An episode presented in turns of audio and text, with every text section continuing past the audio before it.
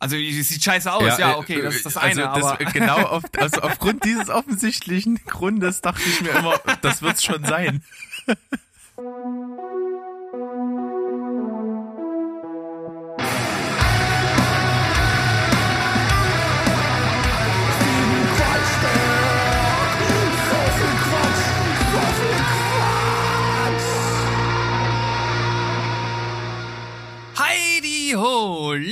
da draußen, hier ist wieder Steven Spoilberg, heute in der Funktion von Steven Quatschberg. Wir reden also über alles, nur nicht über Filme und Serien. Und wenn ich sage wir, dann meine ich natürlich nicht nur mich, den Steven, sondern auch den zweiten Teil des Namensgebers, und zwar Berg. Hallo, lieber Berg. Ein wunderschönen guten Tag, lieber Steven. Ein wunderschöner sonniger Tag ist gerade draußen am Welt runterbrennen. Ist das, kann man so sagen? Nee. Eher nicht. Ich, ich weiß auch gar nicht, ist, ist es denn so heiß, dass die Welt schon, schon abbrennt, oder? Nee, nee. Aber es ist ein schöner Tag und wir sitzen hier drin Tag. und machen Podcast. Was, was soll man auch sonst machen? Ja, man könnte ja rausgehen oder so, aber das wäre ja völlig abwegig. Ja, sehr. Warum, warum sollte man das machen? Ähm, weil es gesellschaftlich anerkannter ist, als sich in der Bude zu verkriechen. Aber na gut, dieser Zeiten aktuell könnte sich das gedreht haben, aber wir werden sehen. Ja, wir werden sehen. Ähm, spezielle Folge heute. Ja, auf vielfachen Wunsch sozusagen. Wir haben uns die Arbeit gemacht und ich hatte zu Recht Angst davor. Äh, wir haben nämlich unsere Musik mal so ein bisschen zusammengefasst. Äh, genauer gesagt, vielleicht so ein bisschen den musikalischen Werdegang. Also zumindest ist es bei mir so, dass ich mal geguckt habe, äh, was ist eigentlich so das Hauptsächliche, was ich den größten Teil meines Lebens so an Musik gehört habe, auch so richtungsmäßig. Und das muss ich ganz klar mit, mit Metal und Rock beantworten. Ähm, das ist jetzt zwar wirklich so, dass es sehr, sehr breit gefächert ist, aber so der Großteil war wirklich die, die härtere Gangart und da gab es nicht viel rechts und links davon bei mir. Und wie das dazu gekommen ist, habe ich versucht, so ein bisschen in diese Playlist hier reinzulegen und konzentriere mich auch ziemlich darauf. Wie ist das bei dir? Ja, sehr ähnlich. Ich habe also das Ganze auch versucht, etwas chronologisch äh, zu strukturieren. Also chronologisch für mich, nicht wann die Sachen rausgekommen sind, sondern wann die jeweiligen äh, Tracks äh, in mein Leben getreten sind und habe das auch auf dieser 50 Songs umfassenden Playlist mehr oder minder ganz gut durchgezogen. An der einen oder anderen Stelle hat es sich halt auch angeboten, mal so ja genremäßig ein bisschen was zu bündeln, auch wenn es vielleicht nicht zur gleichen Zeit bei mir aktuell war. Und äh, ich habe, ja, von den vielen Möglichkeiten, so eine Playlist aufzuziehen, mich dazu entschieden, von jeder Band nur einen einzigen Song mit reinzunehmen. Und äh, ja, springe durch die unterschiedlichsten Genres, ähm, wobei auch bei mir vor allem ja Punk, Pop-Punk, Metalcore, Rock im Vordergrund steht und am Anfang ein bisschen was anderes dabei ist und dann zum Schluss sich das Ganze auch etwas weiter und breiter aufstellt. Und ich habe mich auf die Songs jetzt hier konzentriert, fokussiert, die wirklich einen bleibenden Eindruck bei mir hinterlassen haben und die so ein bisschen stellvertretend für die Bands stehen sollen. Ja, das ist auf jeden Fall eine sinnvolle Vorgehensweise. In irgendeiner Art und Weise muss man sich ja auch einschränken. Das habe ich ganz besonders gemerkt. Du hast zwischendrin, als wir hier uns vorbereitet haben, hast du mal gesagt, wie viele hast du denn jetzt? Und da war ich irgendwie bei 77. Und da hast du gesagt, hast du, bist du behindert? Hast du einen Knall? ich musste mit Ja antworten, weil ich war dann, hatte da noch lange nicht das Gefühl, dass ich irgendwie da bin, wo ich hin wollte. Muss mich aber trotzdem ja irgendwie einschränken und äh, habe auf jeden Fall die Regel von dir übernommen vorgenommen, pro Band jetzt einen Song drauf zu packen. Das mache ich dann hier so ein bisschen live. Ich habe jetzt quasi auf meiner Liste auch von einigen Bands, die ich wirklich viel höre, äh, so immer so pro Album einen Song. Das dampfe ich aber hier noch so ein bisschen mit runter. Also äh, es werden sicherlich auch noch ein paar andere Songnamen fallen, aber ihr findet dann sozusagen von den Bands einen Song auf unseren Listen. Wir haben uns auch dazu entschieden, jeder eine zu machen, die wir euch dann auch entsprechend verlinken. Und Steven hat äh, einen absoluten funky Namen für seine gefunden. ja, ich dachte einfach ein bisschen kreativ und ansprechend soll das Ganze schon sein und deshalb habe ich sie Stevens Fetenhits und Knallermucke genannt. Genau. Und, und dann hatten wir die und dann hatten wir die brillante Idee, Bergs Liste folgendermaßen zu nennen. Ja, Bergs Knallermucke und Fetenhits nämlich. wir sind so kreativ. Ja, wir, wir, müssen ja auch eine Einheit darstellen. Das machen wir damit. Und ich habe auf jeden Fall gesehen, es gibt so ein paar Bands, die kommen auf unserer beider Listen vor. Da habt ihr natürlich das Glück, dass auf jeder Liste so ein Song von der Band dann vertreten ist. Aber ansonsten jeder einmal. Und ich würde meinen, bei mir ist es auch so ein bisschen genremäßig dann so ein bisschen zusammengefasst, nachdem so der Anlaufteil äh, die, die mich in diese Szene reingezogen hat, äh, ein bisschen vorbei ist. Und am Ende gibt's dann noch so ein paar einzelne Ausblicke. Aber ich sag mal so, hauptsächlich sollen es schon die Bands sein, die auch heute noch irgendwie eine Rolle bei uns spielen. Und alles, was dann so vereinzelte Sachen sind, die mega cool sind, dafür gibt's ja schon die Steven Spielberg Random Songs Playlist, die wir dann immer damit mal befüllen in Zukunft. Ja, genau so sieht es aus. Und ich würde sagen, unsere Zuhörer, die platzen schon vor Neugierde, deshalb sollten wir starten, denn wir haben ja auch ein bisschen was vor uns. Und leider können wir ja die Songs hier nicht mit einbauen, beziehungsweise könnte man das wahrscheinlich machen und würde dann 50.000 Klagen wahrscheinlich bekommen wegen Urheberrechts, äh, Urheberrechtsverletzungen. Das wollen wir natürlich nicht. Oder vielleicht gibt es da auch irgendeine Möglichkeit, das zu machen, dass das nicht passiert. Aber wir haben keine Ahnung davon und machen das nicht. Aber ihr habt ja die Playlist, die ihr praktisch simultan euch angucken könnt, wenn ihr das denn möchtet. Genau, also ihr findet die dann, wenn die Folge hier rauskommt, auf jeden Fall äh, auf unserer Instagram-Seite. Habe ich so ein Highlight dann angelegt mit den Playlists drinne, die ihr direkt aus der Story linkmäßig anklicken könnt. Ansonsten werde ich dann auch gucken, dass ich die überall auf, auf den Kanälen auch mit verlinke, dass ihr das auch alles irgendwie findet. Ich vertraue euch da draußen, ihr schafft das. Und jetzt äh, gehen wir mal tief in unsere musikalische Frühentwicklung rein und ich in unsere Psyche. ja, zum, ja, ein Stück weit auch. Und ich bitte dich einfach mal, fang mal an, dein, ja, deinen musikalischen Reifungsprozess darzulegen. Also ich habe mir oder ich habe mich gefragt, mit, mit welchem Song startest du? Also der erste Song muss ja irgendwie was Besonderes auf der Liste sein und ich habe jetzt den Song genommen, äh, den ich als erste CD besaß. Also sozusagen meine, früher hat man gesagt, die erste Schallplatte, bei mir war es dann entsprechend die erste CD und das war äh, Let the Beat Control Your Body von Too Unlimited.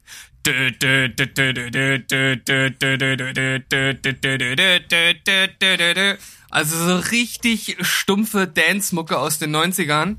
Äh, funktioniert irgendwie immer noch. Vielleicht auch nur, weil ich da noch so ein bisschen äh, halt die Verbindung von früher zu hab. Aber ja, ist halt schon ein ganz schön cheesy Song. Generell ist Tour Unlimited eine absolut äh, cheesige Band. Eigentlich kann man sich nicht mehr anhören. Es ist eigentlich sehr peinlich, aber irgendwie auch cool. Ja, gehe ich mit. Äh, Eurodance-Phase war auf jeden Fall das, was ich im Kindergarten richtig gefeiert habe. äh, irgendwo aus der Zeit stammt das auch, kann man mitgehen. Ja. Ähm, ja. Und direkt daran anschließend, äh, ich war halt äh, riesiger Blümchen-Fan tatsächlich. Also die gute Jasmin Wagner war äh, damals meine musikalische Heldin. Und ich hätte hier Herz an Herz nehmen können. Ich finde aber Boomerang tats tatsächlich den geileren Song und deshalb äh, habe ich den hier mit reingenommen. Der danced so richtig nach vorne. Ja, da sind wir auf jeden Fall dem Fetenhits-Teil im Namen der Playlist richtig gerecht geworden, glaube ich. Ja, das auf, kann man auf so jeden machen. Fall. Also das ist so so der der Start äh, bei mir gewesen. Es gibt auch noch eine Phase davor. Es ist nämlich so, mein Vater ist äh, Plattensammler und hat halt früher äh, viel von Schallplatte auf Kassette aufgenommen und dann später auch auf das völlig unterschätzte Format der Minidisc äh, ist er damals dann umgestiegen und hat da auch äh, unzählige äh, Sachen ja aufgenommen. Und er hat mir damals äh, sehr viele Mixtapes gemacht. Und da war natürlich auch ja alte Klassiker drauf, ne, so 60er, 70er, 80er Jahre Mucke. Ähm, aber davon habe ich jetzt nichts mit draufgenommen, auch wenn ich einzelne Songs, wenn ich die jetzt höre, dann durchaus in Form von Flashbacks wieder direkt vor den Augen habe an früher, aber ja, ich wollte das auch damit dann nicht äh, überfrachten mit dieser Anfangszeit. Deshalb stellvertretend dafür diese beiden Songs. Sehr schön. Berg, womit hast du dein musikalischen Werdegang gestartet. Ja, ich sag mal, ich gehe jetzt wirklich auf die äh, Entwicklung ein, wie ich überhaupt so, so, so richtig tief in Rock und Metal reingekommen bin. Und das fing ich kann es nicht mehr 100% genau sagen, aber es war entweder war es Korn oder es war Limp Bizkit. Ich tippe mal ganz stark auf Limp Bizkit. Ähm, natürlich in der auf dem Gipfel der Popularität damals mit mit Take a Look Around, der Soundtrack zu Mission Impossible 2. Und das war ein Song, der mich natürlich irgendwie geprägt hat und ab da war ich dann ziemlich into it habe mir da vieles angehört, aber es ist natürlich auch ein äh, ja nachvollziehbarer Einstieg, weil das ja alles zu diesen Rock- und Metal-Sachen gehört, die schon irgendwo noch mainstreamig da draußen äh, Wellen geschlagen haben. Äh, und deswegen äh, ist Limp Bizkit eine, so eine Band, die mich sehr geprägt hat. Und wenn ich einen Song wählen müsste, der mir von der Band richtig gut gefällt, dann ist es auf jeden Fall ein älterer. Von der Platte Significant Other würde ich mal Rearrange draufpacken, weil hm. der einfach den hammergeilsten Basslauf überhaupt hat. Ja, der ist ziemlich cool, das stimmt. Generell äh, ein sehr guter Bassist, auch äh, generell gute Musiker. Also äh, vielleicht abgesehen, zumindest zur damaligen Zeit von Fred Durst, der äh, ja hat hat seine Mängel, sage ich mal, aber auch seinen Charme oder oder das Besondere. Die die Stimme hat's ja auch ein bisschen mit mit ausgemacht, aber das, was die anderen an den, an den Instrumenten gemacht haben, waren deutlich besser als das, was er an den Vocals gemacht hat, ja. finde ich. Vor allen Dingen äh, Wes Borland, der Gitarrist, ist tatsächlich äh, wirklich ziemlich krass unterwegs, der äh, wirklich auch angefangen hat mit so äh, mit beiden Händen Tapping-Sachen auf der Klampe zu machen und so. Das ist jetzt viel Fachchinesisch, dann das brauchen wir jetzt gar nicht, aber äh, krasse Geschichten definitiv. Äh, und Fred Durst, äh, tatsächlich die Stimme ist Hab ich Dursk gesagt? Nö, wüsste ich nicht. Könnte ich jetzt nicht behaupten. Ich bin, ich, ich, ich, ich bin gerade verwirrt. Aber du hast es ja richtig gesagt. Deshalb mach einfach weiter und tu so, als wenn ich dich nicht unterbrochen hätte. Gut. Der hat ähm, auf jeden Fall eine sehr unverkennbare Stimme, finde ich. Das kann man ihm nicht nachsagen. Also den höre ich, glaube ich, irgendwie überall raus, wo der ein Feature macht. Ja, und ja. dann das erwähnte Korn. Äh, Korn habe ich wirklich gesuchtet ohne Ende. Äh, damals war Here to Stay der Song, der mich reingezogen hat und den würde ich hier auch stellvertretend draufpacken äh, von dem Album Untouchables. Das war ja schon das, ich glaube, das fünfte Album oder so. Das hat mich sehr geprägt. Das habe ich auch wirklich lange gehört bis zu dem Album Take a Look in the Mirror und danach hörte es dann auch auf. Also dann nur noch äh, ausgewählte Sachen ab und zu mal, aber mittlerweile komme ich auch schwer bloß noch ran, weil die Stimme und die Art zu singen von Jonathan Davis ist halt so krass markant und besonders und äh, lässt sich irgendwie kaum kopieren, dass dadurch auch jeder Song irgendwie gleich klingt und deswegen komme ich da nur noch schwer ran. Hm, also bevor ich jetzt auf Korn eingehe, möchte ich abschließend zu Limp Bizkit noch sagen, bei mir war der Einstieg Break Stuff der erste Song, der mich sozusagen in Richtung Limp Bizkit gestoßen hat und habe ich dann auch ziemlich viel gehört. Hätte ich durchaus jetzt auch äh, hier mit reinnehmen können, aber ähm, ich habe ja auch gesehen, dass es bei dir mit drin ist und deswegen habe ich es gelassen. Äh, Korn äh, ist bei mir nicht vorhanden, weil ich habe die Band äh, weder damals noch jetzt verstanden. Die haben mich nie begeistert, obwohl es auch ähm, ja auf jeden Fall auch recht gute Musiker sind. Also ich weiß, dass der, dass der Drummer sehr viele Fans hatte, der, der Bassist hat einen, ja, hat David sehr, Silveria, äh, mega Typ, ja ja, spe sehr spezifischen Sound und wiedererkennbaren Sound gerade für die äh, damalige Zeit gehabt. Der Gitarrist hat mit einem sieben, äh, mit einer siebenseiter Gitarre gespielt, was auch für die Zeit recht außergewöhnlich war. Und du hast ja schon gesagt, der, der Sänger sowieso. Also die haben schon ihre Daseinsberechtigung, aber haben bei mir nie eine Rolle gespielt. Also wirklich gar nicht. Ich, ich kann mit denen einfach nichts anfangen. Jo, passt. Ich sag mal dazu, passend zu dieser Welle, die es da gegeben hat mit diesem ganzen New Metal Zeug, wo eben Korn und Limp Bizkit dazugehört haben, gehört ja auch irgendwo noch Slipknot mit dazu äh, und genauso auch irgendwo Linkin Park. Also das sind alles so Sachen, mhm. die so ein bisschen ähnlich waren.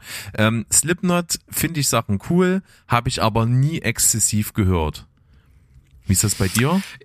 Ich habe äh, die die ersten Alben. Also das erste war ja das Self, heißt das Self-Titled? Ich kann es Das allererste, wo, ähm, ich glaube, das, das hieß einfach nur Slipknot. Ich gucke noch mal ganz kurz. Slipknot 10, ja genau. 10th Anniversary Version. Und dann habe ich auch noch Iowa, habe ich auch noch ziemlich viel gehört. Ich hatte halt auch einen, äh, einen äh, Kumpel damals, der absoluter Slipknot Mega-Fan war und allein dadurch habe ich halt super viel äh, immer mitgenommen und auch, auch selbst äh, gehört. Äh, und das dritte Album fand ich dann musikalisch auch so, so der Höhepunkt von Slipknot. Ähm, das war echt überraschend. Das war gut. The Million, oder? Nee, Subli äh, Subliminal Versus. Genau. Genau. Das war wirklich richtig gut. Und danach äh, hört es bei mir praktisch auf mit Slipknot. Äh, ich habe dann zwar noch in die anderen Alben reingehört, aber die konnten mich nie wieder so abholen wie die Sachen früher. Auch wenn die musikalisch durchaus auch immer noch gut sind. Also All Hope is Gone ist bei vielen auch noch recht gut weggekommen, aber das war dann bei mir irgendwie vorbei. Aber die ersten drei Alben kann ich auch auf jeden Fall äh, immer noch ganz gut hören und ich habe mich bei mir auf meiner Liste für Wait and Bleed entschieden. Ja, Cooler Song auf jeden Fall. Und ich habe es ja gerade schon mal kurz erwähnt, bei mir auch Linkin Park. Definitiv eine größere Nummer gewesen. Ich fand diese Kombination äh, zwischen, zwischen diesen Rap, diesen geschauteten und diesen tollen Gesang, die war damals äh, schon auch ziemlich innovativ und hat es einer breiteren Masse zugänglich gemacht. Das fand ich eigentlich cool. Äh, und ich finde auch immer noch äh, Paper Cut von der ersten Platte Hybrid Theory ist einer der besten Songs von Linkin Park, deswegen kommt er auf meine Liste. Also ich habe vor allem auch Hybrid Theory hoch und runter gehört. Da finde ich im Grunde genommen auch wirklich alle Songs gut. Und schon beim nächsten Album ist es dann bei mir weniger geworden. Da gibt es zwar auch Songs, die ich noch gut fand. Und alles, was dann kam, habe ich im Grunde genommen gar nicht mehr gehört. Und wo es dann auch recht poppig wurde, ist die Band im Grunde genommen bei mir äh, völlig aus dem Radar verschwunden. Abgesehen von äh, Faint. Faint fand ich mega gut als Song. Ja, aber der war ja auch noch auf Meteora. War der auf? Ja, der war noch auf Meteora. Hm. Okay, ja siehst du, also ich kenne mich so wenig aus, dass ich das gar nicht zuordnen kann. Aber ja, alles, was dann später kam, da kenne ich im Grunde genommen nur die Songs, die halt so im Radio liefen.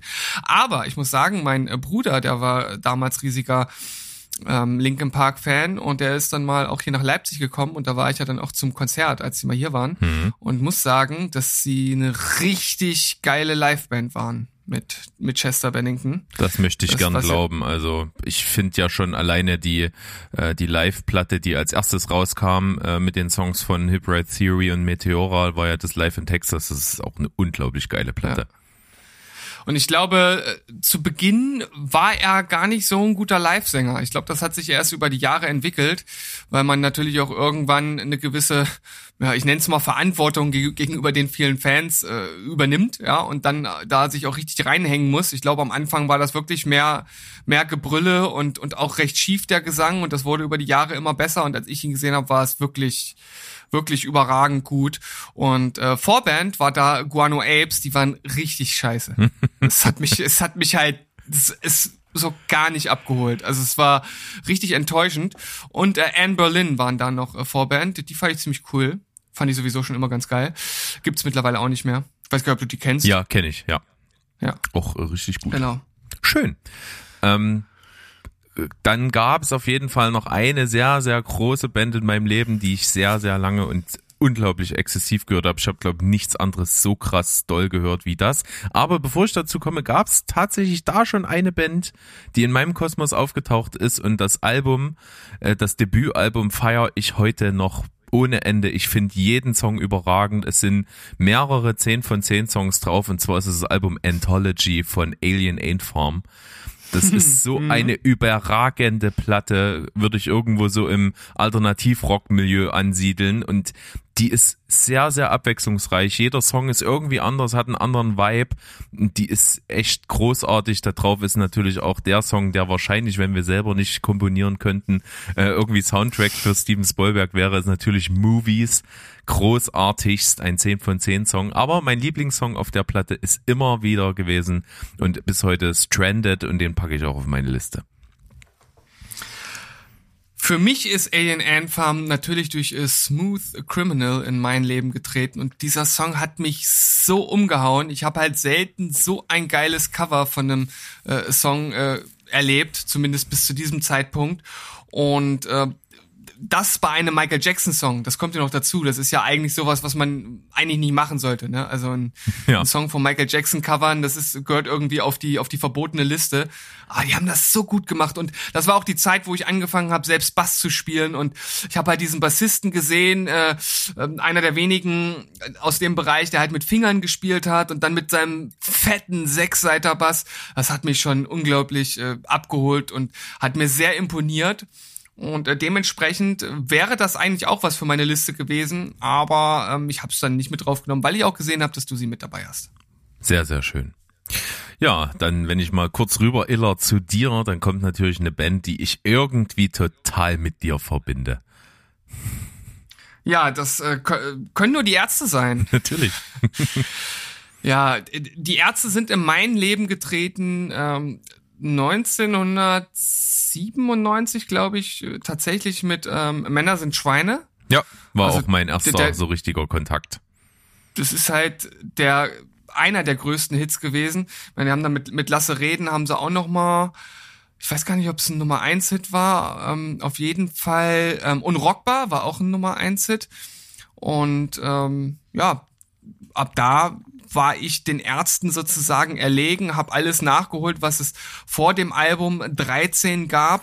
Aber ich muss tatsächlich sagen, äh, ich kenne ja nun die ganze Diskografie, ich kenne auch CDs, ähm, äh, Bootlegs und andere Sachen, die man gar nicht so, so frei erhältlich äh, bekommt. Und äh, da gibt's halt echt viel von den Ärzten. Aber nach wie vor ist für mich 13 das Überalbum schlechthin. Da gibt's im Grunde genommen keinen Ausfall. Auch sehr abwechslungsreiches Album von schnellen Punkrock-Songs bis zu diesen äh, Pop-Songs, Männer sind Schweine, ähm, bis zu äh, ja so einer so einer so so einer äh, Country-Nummer äh, ähm, bis zu einem akustischen Song, äh, der Graf so ein bisschen äh, träge, schleppend, ach, da ist so viel drauf, absolut überragend. Ich habe mich äh, für die Playlist für ein Lied für dich entschieden, weil das halt so ein typischer straighter Ärzte Punkrock Song ist, der halt einfach Spaß macht. Ja. Ich stimme dir zu. Ich war äh, nie der exzessive Ärzte-Fan, aber es gibt unzählige Songs, die ich geil finde. Und ähm, das mehr brauche ich dazu eigentlich gar nicht sagen. Absolut prägend. Jeder, der irgendwie ähm, die deutsche Musiklandschaft kennt, kommt da irgendwie nicht dran vorbei. Jeder kennt die irgendwo. Es findet nicht jeder gut, aber kennen tut sie jeder. Ja, und ich, ich finde es halt total krass, dass sie ja jetzt gerade erst ein neues Album rausgebracht haben, das irgendwie acht Jahre gebraucht hat und äh, diesen Herbst kommt schon das nächste. Ja, von der Musik geküsst, irgendwie kann die Corona-Zeit auch manchmal sowas hervorbringen und da freuen sich die Fans. Ja. ja. Und natürlich waren, waren die Ärzte dann äh, so, eine, so eine Einführung oder eine Überleitung in meine äh, ja, American Punk Melodic Punk Schiene und da gibt's natürlich die heilige Dreifaltigkeit. Das sind äh, NoFX, Pennywise und Legwagon. Ja, absolut. Äh, die, die American Punk Bands äh, schlechthin. Äh, bei NoFX, ich hätte so viele Songs hier draufpacken können. Ich habe mich aber für den wahrscheinlich besten Speed American Melodic Punk Song aller Zeiten entschieden und das ist The Decline. Das ist im Grunde genommen ja eine EP, aber es ist nur ein Song, der 18 Minuten geht. Und das ist so ein überragender Song, der von vorne bis hinten nur einfach nur geil ist. Äh, da gibt es sogar auch, ähm, vielleicht können wir das dann auch nochmal verlinken. Ähm, da gibt es eine Version, da hat jemand das mit einem Orchester nachvertont, den kompletten Song. Das ist auch mega geil, also als Orchesterversion. Dann bei Pennywise habe ich mich für Land of the Free entschieden. Pennywise seit jeher eine äh, politische Punkband gewesen. Äh, der Titel, der suggeriert es natürlich schon.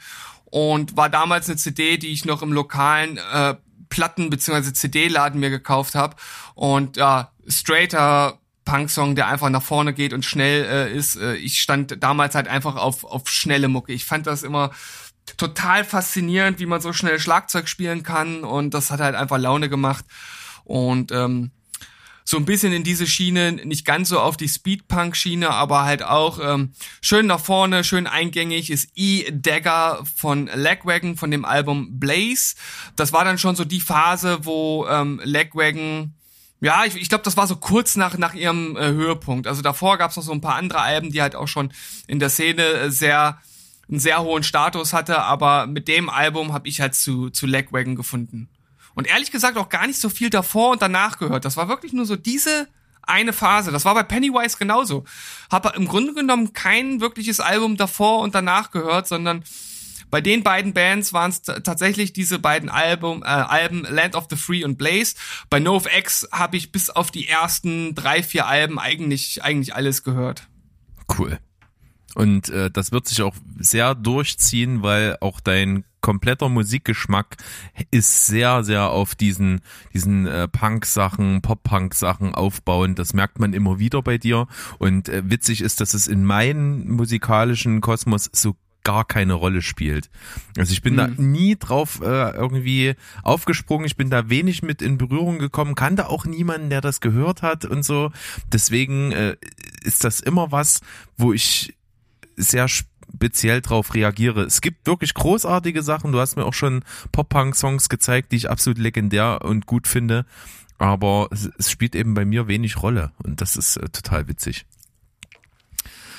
Ja, also es ist natürlich äh, schon schon eine spezielle äh, äh, Musikrichtung, ne? aber gerade wenn du mal so zurückdenkst an die an diese ähm, College-Komödienzeit, so um die 2000er, da hast du ja gefühlt in, in jeder äh, dieser Filme irgendwie so, so einen Pop-Punk-Song drin gehabt. Also man denke nur an äh, American Pie, da äh, spielt ja Blink-182 selbst mit. Ja. ja ähm, äh, ja, verbinde ich halt super viel mit. Aber ich kann auch verstehen, äh, dass man da vielleicht nicht so einen Bezug zu hat. Und das ist ja auch total spannend, ne? Irgendwo hören wir schon gleiche Musik und es überschneidet sich immer ähm, an bestimmten Stellen, aber es gibt ganz andere Ausgangspunkte und das ist ja spannend und vor allem bin ich jetzt gespannt, wie du weitermachst, an der Stelle, wo ich zum Pop-Punk äh, kam, was bei dir da so eine Rolle gespielt hat. Ja, also so mein, mein ganz großer, äh, die große Band, die mich lange begleitet hat, war auf jeden Fall System of a Down.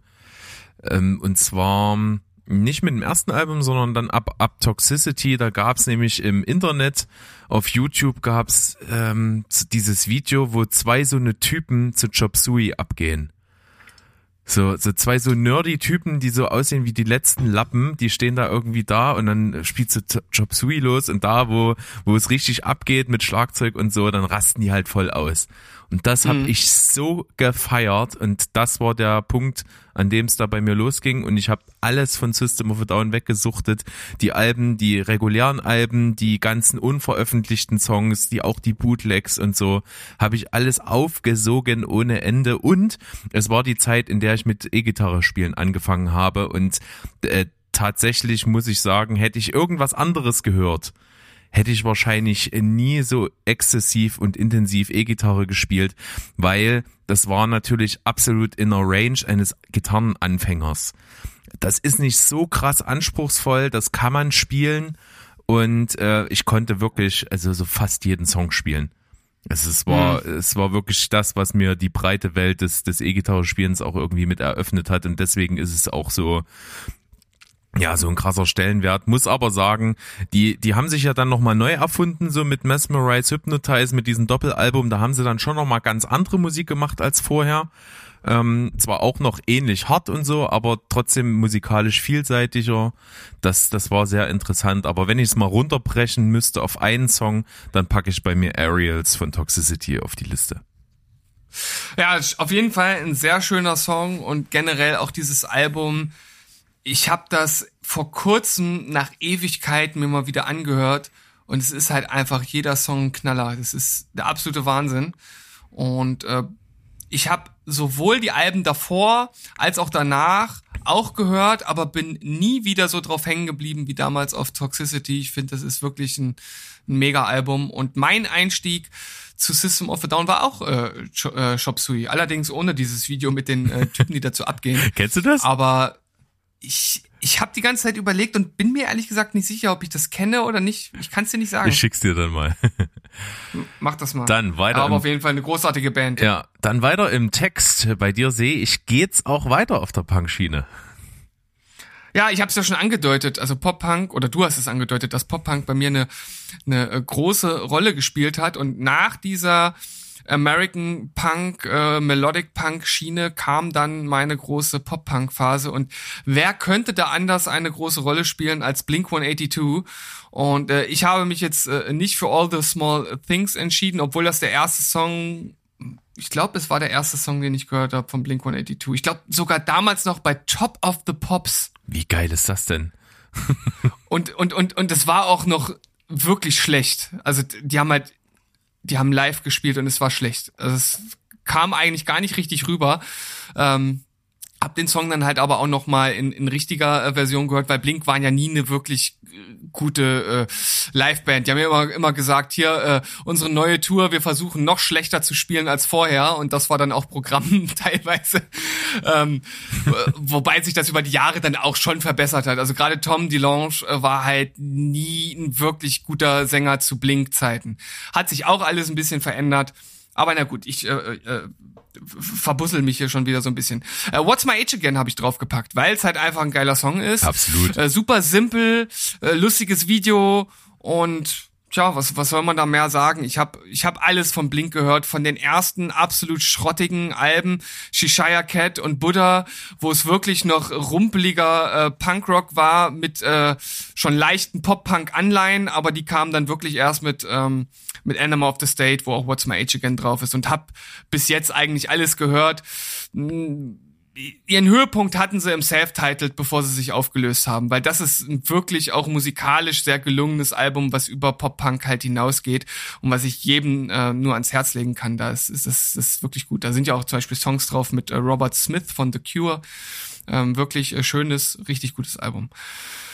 Äh, Fat Lip, Sum 41, Feier diese, dieser Song, der hat mich damals sowas von umgehauen. Ich habe den zum ersten Mal gehört und es war wirklich absolut zu 100 Prozent die Mucke, auf die ich damals stand.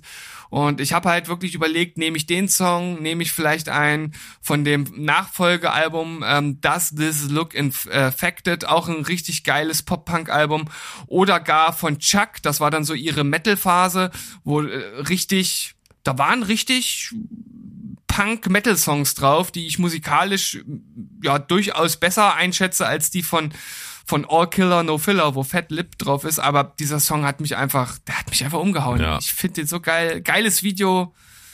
Allein dieses so Intro zum Hits, Video. Ja, also da hatten die ja so viele Hits, Fat Lip und, und Into Deep und uh, Still Waiting und sowas.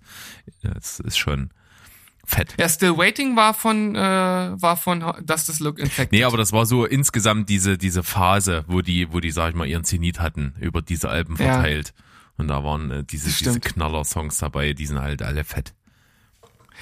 Und äh, zum Abschluss äh, dieser Einstiegs-Pop-Punk-Phase nehme ich noch äh, Good Charlotte dazu. Und äh, The Young and the Hopeless, wie ich finde, ein absolut äh, unterbewertetes äh, Album. Äh, das ist wirklich gut, sind geile Songs drauf. Und ich habe äh, mich für den entschieden, den wahrscheinlich die meisten auch kennen, aber der ist halt auch eingängig und der ist halt auch einfach geil. Und das ist äh, Lifestyles of the Rich and the Famous.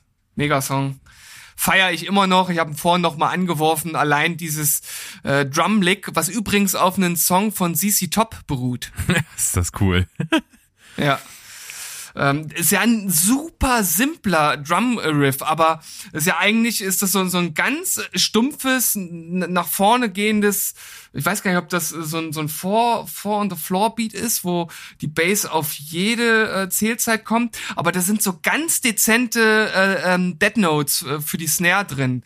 Und äh, das ist das, was auch in diesem äh, CC Top äh, äh, Lick drin war.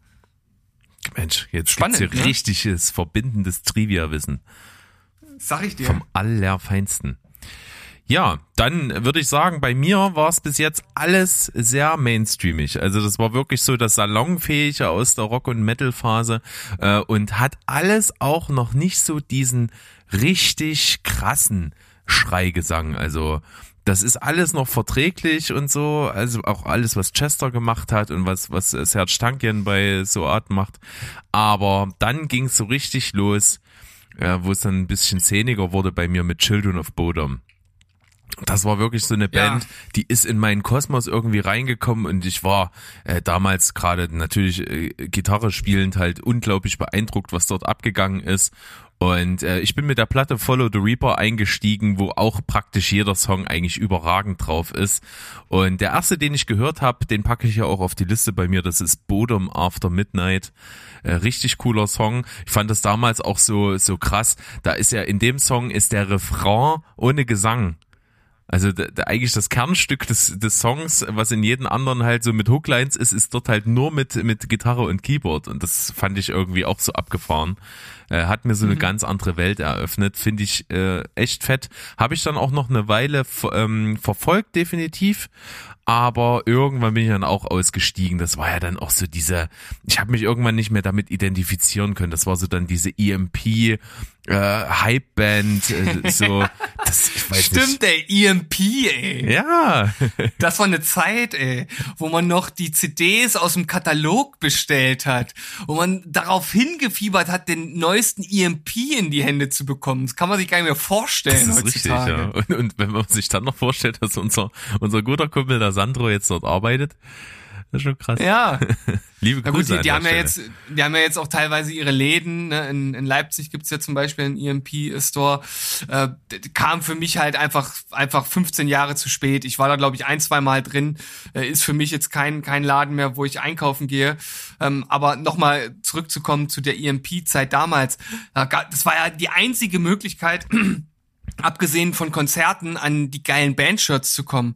Also wie ich dann diese Seiten da durchgesuchtet und angeschmachtet habe mit den ganzen geilen Bandshirts und mir vorgestellt habe, die dann äh, selbst tragen zu können. Und das war ja auch noch die Phase, wo man so Sprüche-Shirts geil fand. Also wenn ich mir das jetzt überlege, das ist ja das peinlichste, das ist das peinlichste ever, sich so ein scheiß Sprüche-Shirt anzuziehen. Irgendwie so, so Lord of the Drinks oder irgendwie so ein Schwachsinn, Dortmund, ja. ja. Ähm, dort, Dortmund hier Nase. Ähm, ja, also da, da gibt's ja unzählige äh, äh, Sachen. Ich Chef, du nix oder das sind ja noch die harmlosen ja, ja. Sachen, aber und, und sowas hast du ja, das hast du ja im EMP damals dir gekauft. Völlig und abgefahren, wenn, ja. Das würde ich, ich würde das nicht mal, wenn ich Geld dafür bekomme, würde ich heute so einen scheiß Sprüche-Shirt anziehen. Ey. ja. Und ich sag mal, ähnlich äh, wie Children of Bodom gab es ja noch so eine Band, die war für mich immer so ein bisschen die härtere Variante von Children of Bodom. Und das ist äh, die Band Kalmar. Und die habe ich jetzt trotzdem irgendwie mal auf diese Liste gepackt, auch wenn ich davon nur irgendwie von denen nur zwei Alben so richtig cool fand, äh, habe ich von der von dem Album Swamp Song habe ich Heroes to Us draufgepackt. Äh, den kennst du wahrscheinlich nicht. Ich empfehle dir den mal anzuhören. Ich finde den ultra geil, auch heute noch. Der ist so episch. Das ist ich finde halt gerade diese Solo-Interlude-Sektion in dem Song sowas von geil, könnte ich mega abgehen. Ähm, ja, ist, ist ein bisschen, ein bisschen roher als Children of Bodom ähm, und, und knüppelt auch manchmal ganz schön. Also die haben halt schon viele Blastbeats auch drinne gehabt. Das war irgendwie für mich die, die, die härtere Ergänzung, so ein bisschen der böse Zwilling von Children of Bodom. Ja, so eine Band, zu der ich nie irgendwelchen Kontakt hatte. Übrigens auch zu Children of Bodom nicht. Ich, ich kenne im Grunde genommen nicht einen einzigen Song. Das ist so eine Band, die komplett an mir vorbeigegangen ist. Ich habe die sogar als ich ähm, bei den Metal Days in Slowenien war, habe ich die sogar live gesehen. Aber da war auch der Sound war war mega war mega kacke, deswegen habe ich wahrscheinlich ähm, da zusätzlich nichts mehr im Kopf, weil danach dann auch Opeth, die ja bei dir auch noch eine Rolle spielen werden äh, später, mhm. ähm, auf der Bühne waren und die hatten halt einen mega geilen Sound und sind halt auch live einfach so eine absolute Überband. Äh, da verblasste dann Children of Bodom für mich etwas, aber wie gesagt, ich habe sowieso überhaupt gar keinen Bezug zu der Band, gar nicht. Um mich herum wurde die auch von vielen gehört, so gerade ähm, aus der aus der Metal Szene und war so voll das Ding und irgendwie, weiß ich nicht, bei mir gar nicht. Macht ja nix. Ja, und dann fing eigentlich bei mir schon diese Phase an äh, mit den mit so diesen diesen neueren Fresh Metal Sachen und und eins davon war war dann Trivium und die mhm. Geschichte, mhm. wie ich zu Trivium gekommen bin, die finde ich eigentlich auch heute noch irgendwie erzählenswert. Ähm, ich habe von einem Kumpel mal ähm, mir mal so ein bisschen Mucke brennen lassen auf eine, auf eine CD. Na, von aber sowas macht man doch nicht. Sicherungskopie, Mensch. Ähm, und da hauptsächlich Slayer und so fand ich auch mal eine Zeit lang richtig geil. Und der hatte hinten halt noch Platz.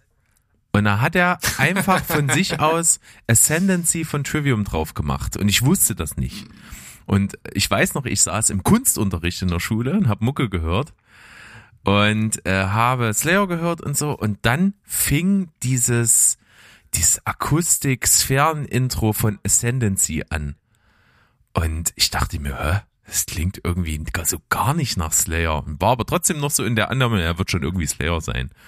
Und dann ist, geht ja dieses, dieses Fernintro zu Ende und mündet in dieses ultra geile ähm, Riff von dem, von dem Opener von der Ascendancy-Platte. Und, und ich war völlig weggeblasen. Ich habe sowas noch nie gehört gehabt und ich fand das so mega geil und habe dann erst rausgefunden, dass es gar nicht Slayer ist. Ich dachte nämlich, das kann ja nie im Leben Slayer sein.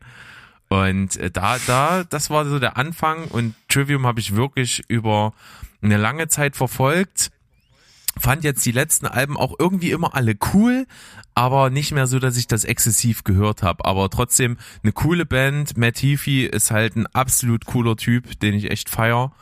Und wenn ich jetzt irgendwie, also das ist schon schwierig, jetzt Trivium runterzubrechen auf einen Song. Äh, ich weiß, wir haben die Chance auf zwei Songs. Der eine ist nämlich bei dir mit drüben, habe ich gesehen. Deswegen nehme ich bei mir einfach mal auch wirklich einen alten, ich nehme A Gunshot to the Head of Trepidation, der so ein bisschen wahrscheinlich oh. auch äh, so ein Erfolgssong war, so ein bisschen durchbruchmäßig. Der ist wirklich fett. Geil. Ja. Ja, Trivium bei mir auch äh, hat auch eine riesige Rolle gespielt, vor allem auch zu dieser Zeit um ähm, Shogun, als das rauskam. Das ist einfach für mich nach wie vor das Album von Trivium. Ja, bin ich, ich 100% auch, dabei. Ja, das ist von vorne bis hinten im Grunde genommen perfekt. Äh, davor gab's ja The Crusade, wo sie irgendwie sich so ein bisschen so, so Richtung Metallica, auch gesanglich irgendwie versucht haben und alles irgendwie so ein bisschen 80s-mäßiger war. Ähm, das war so gar nicht mein Fall. Die Ascendancy, das erste Album, das war halt so dieser damals aufkommende Metalcore-Hype äh, irgendwie, den die halt mitentfacht haben. Das finde ich auch nach wie vor immer noch ganz geil. Und äh, dann haben sie mich ja, in Waves hat mich auch noch ein bisschen abgeholt. Mit Vengeance Falls und Silence in the Snow hatten sie mich im Grunde genommen schon verloren, bevor sie dann mit The Sin and the Sentence und jetzt mit What the Dead Man Says wieder mehr zu sich gezogen haben, ohne dass ich sie genauso wie du wieder exzessiv gehört habe. Aber Shogun mit dem äh, Opener äh, Kiri, Suit, Kiri Suit Go Man, es ist einfach so ein mega geiler, fetter Opener mit einem super geilen akustischen Riff zu Beginn, was einfach so prägnant ist, das hörst du einmal und erkennst es immer wieder und es klingt halt so besonders von, von der Harmonik, die dort halt benutzt wird, von den Akkorden. Äh, es ist einfach mega. Ja. Geiler Song. Und auch muss man gehört haben. Ja, auf jeden Fall. Und bei mir bis heute ein absolut unvergessliches Live-Erlebnis. Da waren wir auf dem äh, Grass Pop Festival in Belgien. Äh, war auch Trivium auf der großen Bühne. Da war ich schon ein Riesenfan damals. Und dann haben wir die gesehen und die haben halt ihren Gig angefangen mit Kirisute Gomen. Und da ist ja direkt am Anfang kommt ja so ein ganz kurzes, ganz schnelles Gitarrenlick und dann fängt Double Bass an. Und mhm. ich habe nie wieder in meinem ganzen Leben bei den zig Konzerten, wo ich war, so einen Moment gehabt, wo diese Double Bass einfach nicht aufgehört hat, auf meinen Brustkorb zu trommeln und ich kaum noch Luft gekriegt habe. Und es war einfach so ultra geil. Mach weiter, bis ich keine Luft mehr bekomme. Ja, genau so war's. Also unglaublich gewesen. Also wirklich fetter Song. Schön, dass wir hier zwei Songs drauf haben. Holt schon mal den Defi raus, ich verliere gleich das Bewusstsein. ja, medizinischer Notfall, aber hat sich gelohnt. Ja, aber du hast ja vorhin auch äh, Slayer erwähnt, habe ich jetzt zwar nicht auf die Liste gepackt, hat bei mir immer mal wieder so eine so eine kleine Rolle gespielt und ich meine, die haben halt auch auch Hits, die irgendwie zu jedem zu jedem Metal-Fan eigentlich dazugehören sollten, würde ich sagen. Egal, ob das nun Angel of Death oder Raining Blood äh, ist. Äh, wir haben aber, und darauf wollte ich jetzt hinaus, äh, tatsächlich die Abschlusstournee mitgenommen. Wir haben sie also nochmal live gesehen, bevor sie ihren, äh, in ihren wohlverdienten Ruhestand gegangen sind. Ja, also ich finde, das war absolut angemessen für den Status, äh, den die der ganzen Metal-Welt gebracht haben. Und es hätte an sich nicht sein müssen, weil ich habe sie halt davor schon unzählige Male gesehen.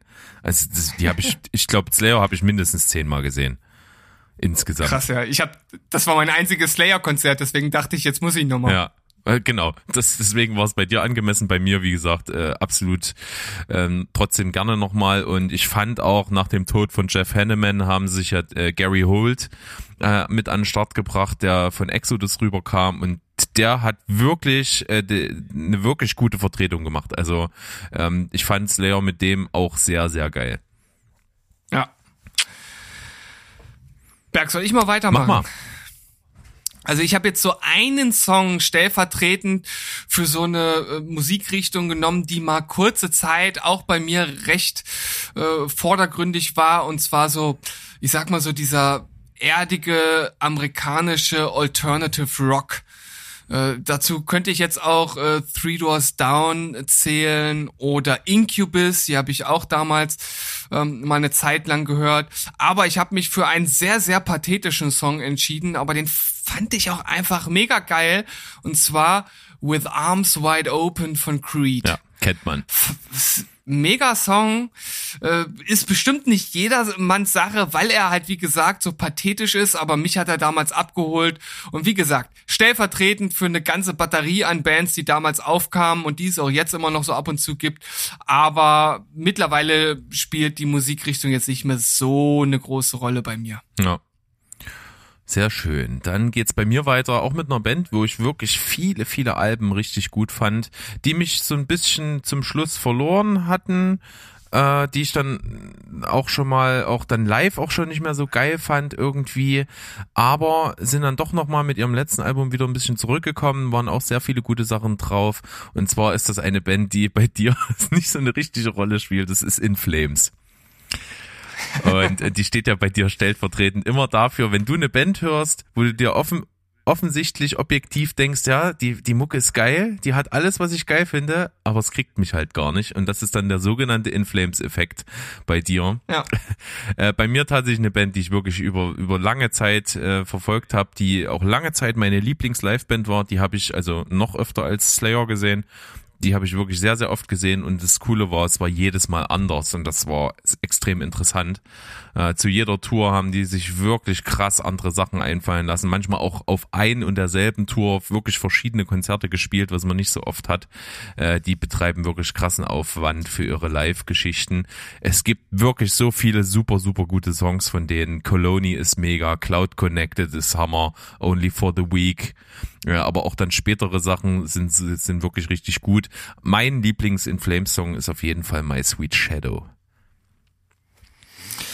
Ja, du hast es ja schon gesagt, ich bin nie so richtig an die Band rangekommen, aber äh, sie hat trotzdem eine gewisse Rolle in meiner Musikentwicklung gespielt, denn als ich damals so mit mit Metal und äh, härterer Musik angefangen habe, ähm, hatte ich einen äh, Physiotherapeuten, das war so ein richtiger Mettler, so Mettler der alten Schule, so mit Schallplatten und so. Der hat mir damals noch äh, Schallplatten von oh, was waren das von äh, Cathedral und und äh, ich glaube Slayer war auch dabei und Cradle of Filth hat er mir damals nahegebracht.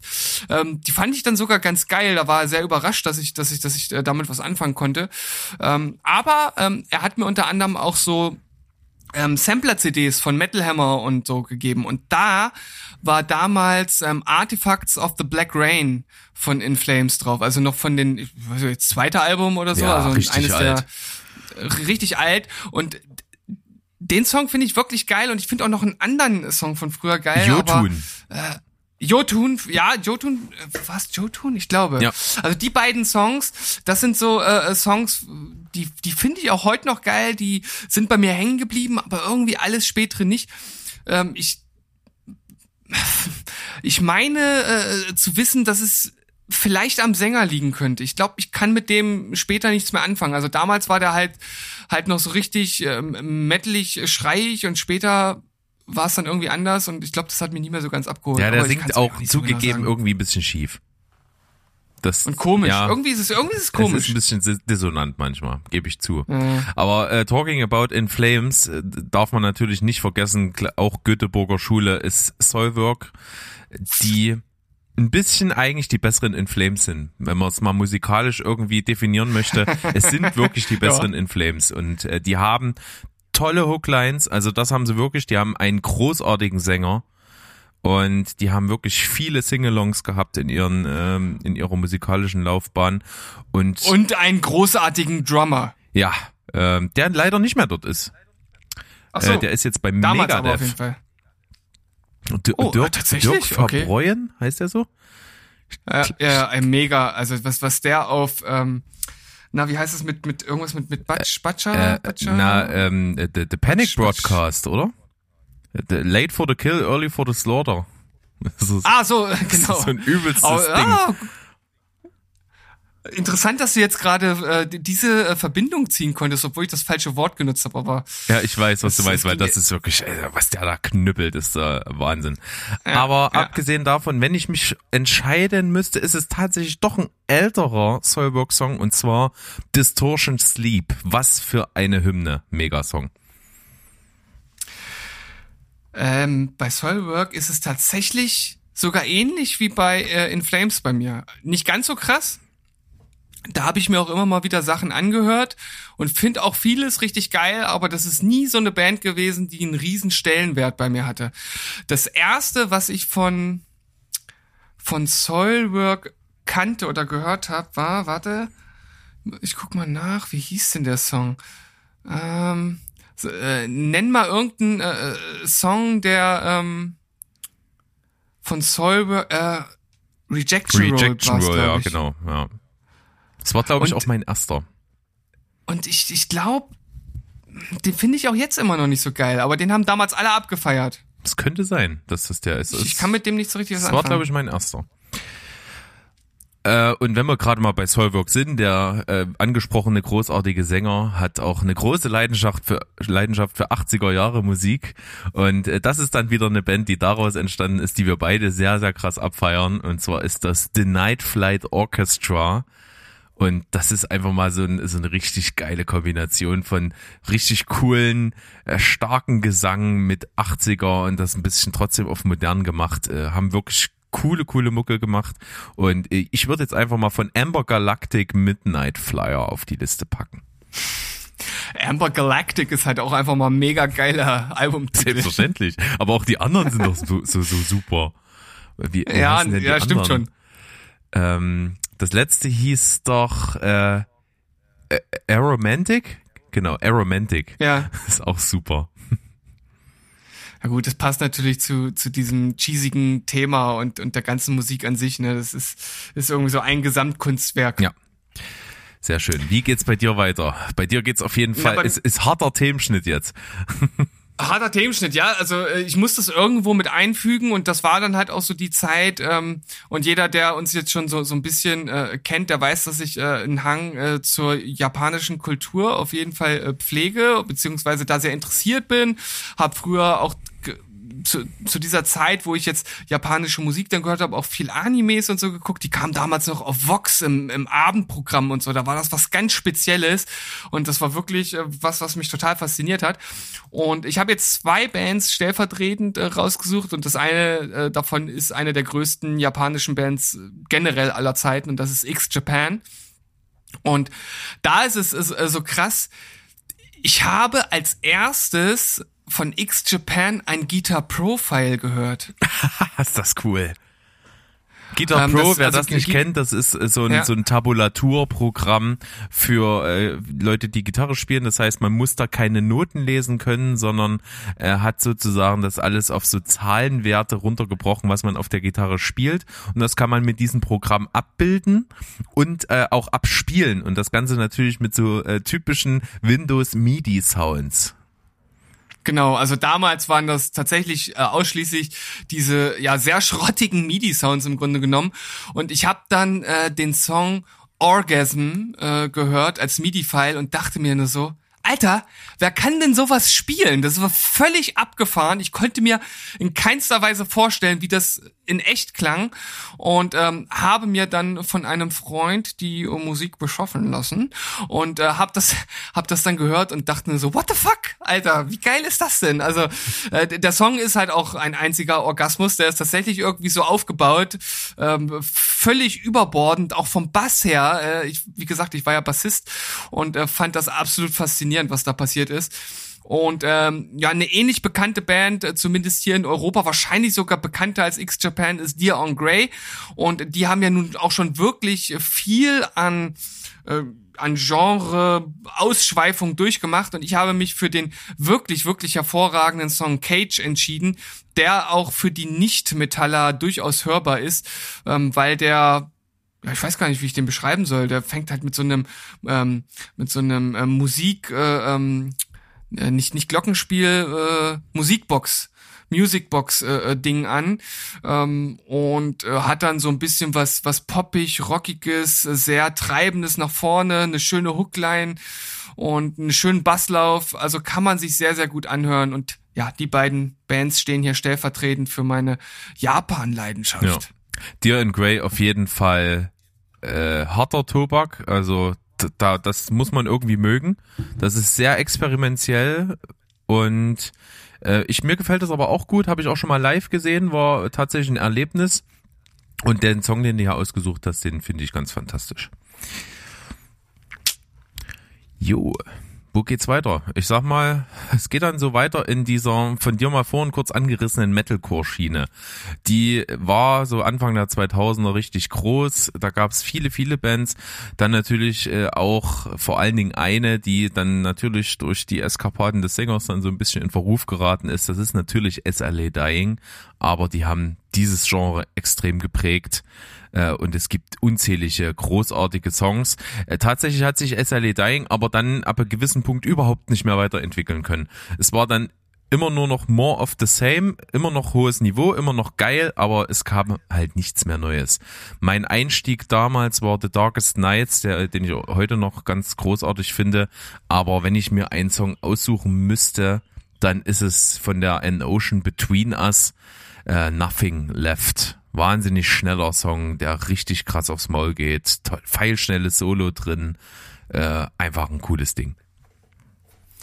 Na gut, wenn wir jetzt bei der Metalcore-Phase sind, dann greife ich ein bisschen vor, auch wenn das bei mir jetzt äh, chronologisch nicht ganz reinpasst. Aber weil du SLA Dying genannt hast, äh, ja, äh, nehme ich jetzt ja auch mal einen Song und zwar der, der mich einfach als allererstes einfach nur umgehauen hat.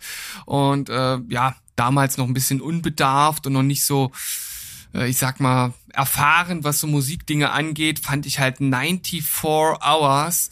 Das ist der Opening Track von Frail Words Collapse. Das ist, glaube ich, das zweite Album von SLA Dying gewesen. Absolut schrottiger Sound. Ich habe mir das vorhin nochmal angehört. Alter Schwede, klingt wie in einer Garage aufgenommen. Wirklich, das Schlagzeug kannst du dir eigentlich gar nicht mehr anhören. Ja, aber damals. Drum.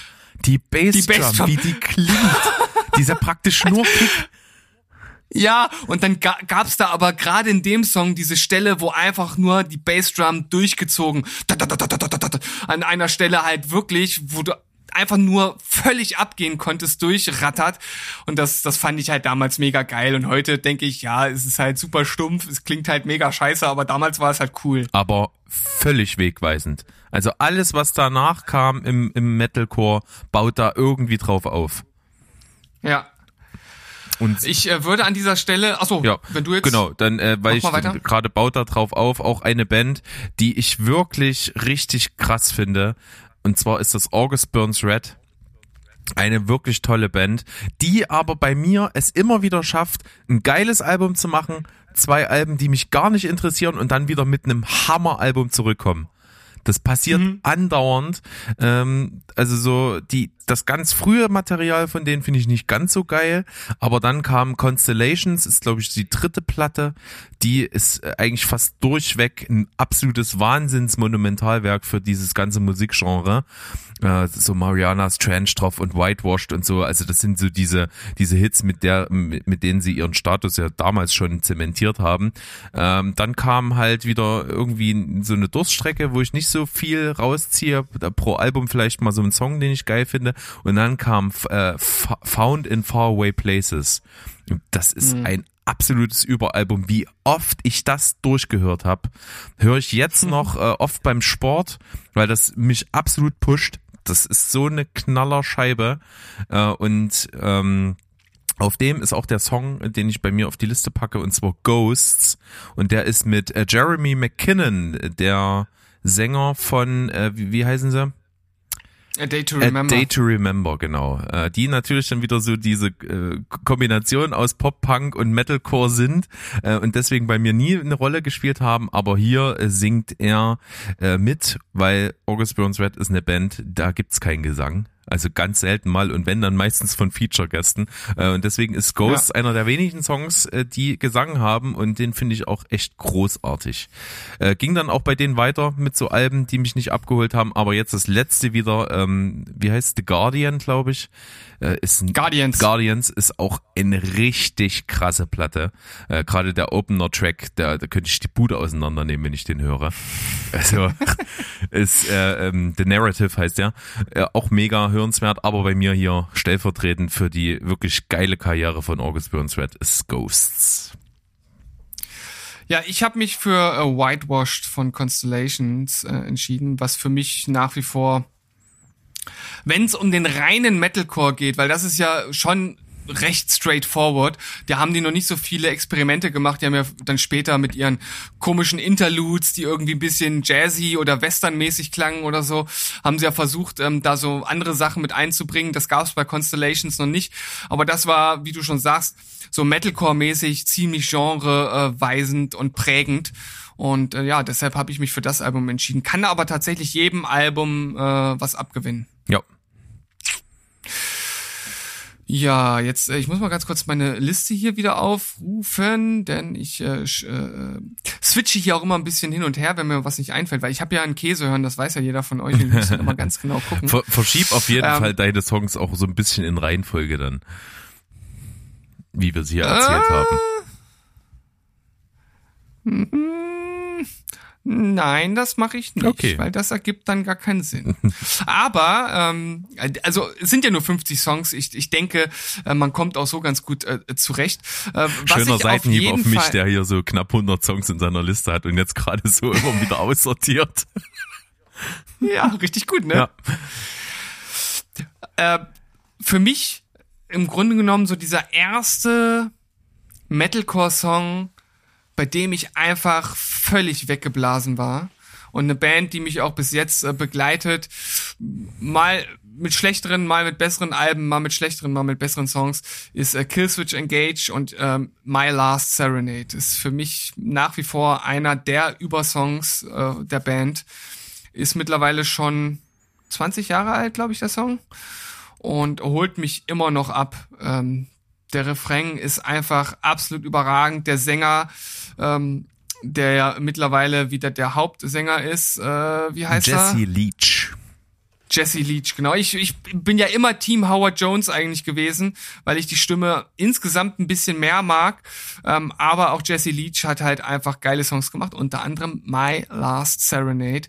Alleine dieser Beginn mit diesen sphärischen Gitarren, die so im Hintergrund die Akkorde erklingen lassen und ähm, der, der Gesang mit dieser äh, Hookline, die dann auch im Refrain wiederkommt, in, in, in Reverb getränkt, ähm, schon mal, ja, diese Gesangslinie zum Besten gibt, das ist einfach einfach unübertreffbar für mich. Ja, stimmt dir zu, absolut starker Song. Aber bei mir Killswitch Engage, äh, dein In Flames Effekt hat mich nie richtig abgeholt. Immer nur mal so einzelne Songs, die ich cool fand.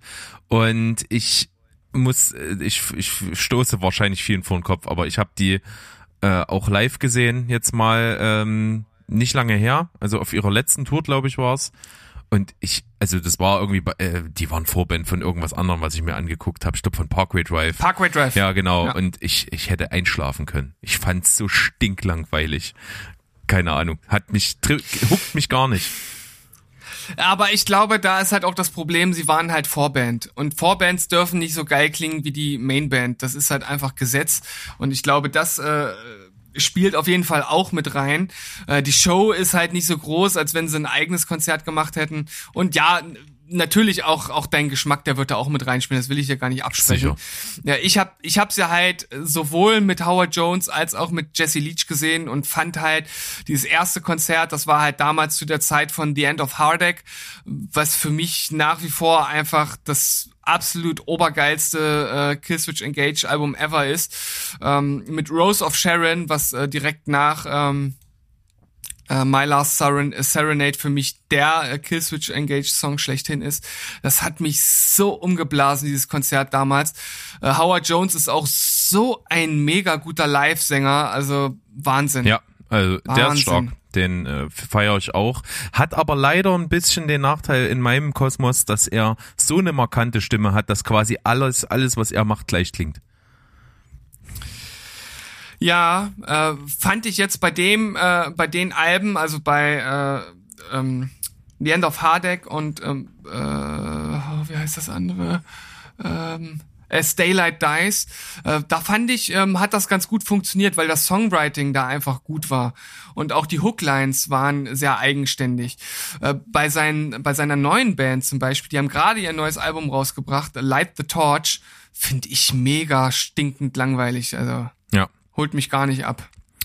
Okay, dann geht's bei mir jetzt noch weiter. Jetzt eine ganze Weile noch im Metalcore und da gibt's eine Band, die hat für mich so ein bisschen irgendwie erinnert die mich so an an Linkin Park, aber ist trotzdem sehr sehr mettlich und zwar ist es auf Mice and Man die mehrmals mhm. zu einer der besten äh, Live-Bands gekürt wurden äh, ähm, einfach in, im Bereich des Metal Metalcores und ich kann es nur bestätigen, die sind absoluter Oberwahnsinn, die Energie, die damit kam und ich mir mir tränt immer noch ein Auge und blutet das Herz, dass der Sänger Charlie Carlyle halt aus gesundheitlichen Gründen nicht mehr mit dabei sein kann. Also es war der Schreier, nicht der Sänger.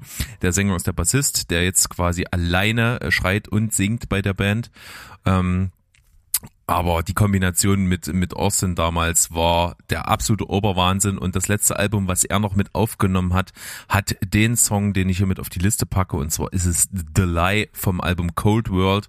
Ist ein bisschen anders gewesen, die Platte, als das, was die so ausgemacht hat und womit sie groß geworden sind, aber trotzdem mag ich die sehr und finde, das auf jeden Fall äh, eine Wahnsinnsband ist, die äh, auch später noch gute Alben gemacht hat, aber nicht mehr so richtig in meinem Kosmos eine Rolle spielt, seitdem er gesundheitlich weg musste. Also ich kenne noch die Anfänge von Of Mice and Men und äh, da fand ich die halt auch äh, richtig geil, weil das halt genau die Mucke war, die ich damals gehört habe. Halt mit ähm, äh, halt hart und und schreich im in der Strophe und dann kommt halt diese High-pitched Stimme im, im Refrain. Das war halt genau mein Ding. Ähm, hab die dann später gar nicht mehr so verfolgt, immer mal Songs gehört und ich finde die auch jetzt immer noch gut, aber ähm, die haben nie den Stellenwert bei mir eingenommen, als dass sie es jetzt hier auf eine Liste geschafft hätten. Aber ich kann es verstehen, äh, dass du die auf jeden Fall hier mit draufgenommen ja. hast. Ich habe es ja auch zu, zum Glück einmal mit mit ihm noch live gesehen auf dem Full Force äh, und aber ja. auch schon jetzt mittlerweile auch einmal ohne ihn ein Konzert gesehen.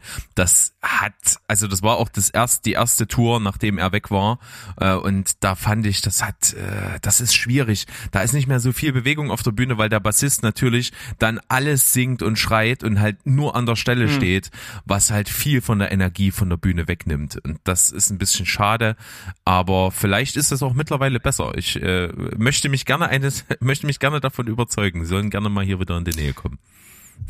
Hast du dich eigentlich mal gefragt, warum Musiker, die ein Instrument spielen und gleichzeitig singen, nicht so ein so ein festes Mikro nutzen wie die äh, Popsternchen, die dann auf der Bühne tanzen? Also sieht scheiße aus, ja, ja okay, das ist das also eine, also das, aber genau auf, also aufgrund dieses offensichtlichen Grundes dachte ich mir immer, das wird's schon sein. aber ja, klar sieht's scheiße aus, aber das, das würde halt super viel Dynamik wieder mit reinbringen. Das ja. Ich glaube, äh, der, der praktischere technische Grund ist das Monitoring. Ähm, weil wenn du dich dann bewegst, muss halt auch wirklich alles funktionieren, dass die Monitore auch deine Stimme dann mitlaufen lassen, wie du dich auf der Bühne bewegst. Und du hast ja auch nicht an jedem Punkt einen Monitor auf der Bühne. Das hm. macht es wieder schwieriger, wobei ich mich jetzt gerade selbst entkräfte, wenn ich sage, dass Monitoring ja eigentlich nur noch in ihr stattfindet. Äh, ich wollte es gerade sagen, ja. Gut, streich das. ich, ich, weiß es einfach nicht. Keine Ahnung. Okay. Naja, wir werden es wahrscheinlich hier auch nicht äh, rausbekommen. Es könnte auch sein, dass sie vielleicht einfach nicht so hochwertig sind. Ähm, aber warum machen das dann die Popsternchen? Die wollen ja auch gute Klangqualität haben. Also würde für mich auch irgendwie nicht passen. Ach, da kommt auch viel hm. Playback. ja, gut. Hm. Egal. Wie geht's weiter bei dir? Ähm, äh, Parkway Drive. Natürlich. Hab ich 2004 in Hamburg im Logo gesehen, in einer kleinen, stickigen, völlig verschwitzten Klitsche. Und es war mega geil. Es ist, die haben über die Jahre nichts eingebüßt als Liveband, ganz im Gegenteil. Sie haben es ja bis zum Headliner der größten äh, Metal-Festivals weltweit geschafft. Äh, das zu Recht. Und schon damals hat mich das absolut weggeblasen. Und nach wie vor ist halt äh, der, der Sänger äh, Vince, Vincent? Vince, Winston. Vince? Winston, genau. Ähm, so ein geiler, lustiger Typ, ja, so nahbar. Ähm, ich hatte, war damals mit einem Kumpel dort, der riesiger Parkway Drive Fan war, der hat noch draußen dann äh, vor der, vor, vorm Logo, vor dem äh, Schuppen äh, mit ihm ein Foto gemacht und noch ein bisschen gequatscht. Äh, cooler Typ. Mega, ja. Geile Liveband und ähm, für mich, es, es wird wahrscheinlich immer der Parkway Drive Song für mich schlechthin bleiben, auch wenn es nicht mehr die Mucke ist, diese äh, ja für diese heute stehen, aber Romance is Dead ist für mich der Parkway Drive Genau, Song der ever. Klassiker. Absolut von Der Killing Klassiker. with a Smile. Ja, ähm, bei mir eine kleine Randnotiz im Bereich des Metalcore. Eine Band, die du damals irgendwie entdeckt hast. Eigentlich eine ganz kleine USA Metalcore-Band, die wahrscheinlich kaum jemand kennt, der nicht in der Szene irgendwo drin ist. Bei uns ist die irgendwann aufgeploppt, ist äh, auch dann über mehrere Alben konstant geblieben. Sind auch coole Dudes, waren mal in Deutschland dann endlich. Äh, da ha- haben, haben wir es auch geschafft, also ich zumindest, ähm, die auch mal anzugucken und mit denen zu quatschen. Äh, coole Dudes. Und zwar ist es die Band Phineas.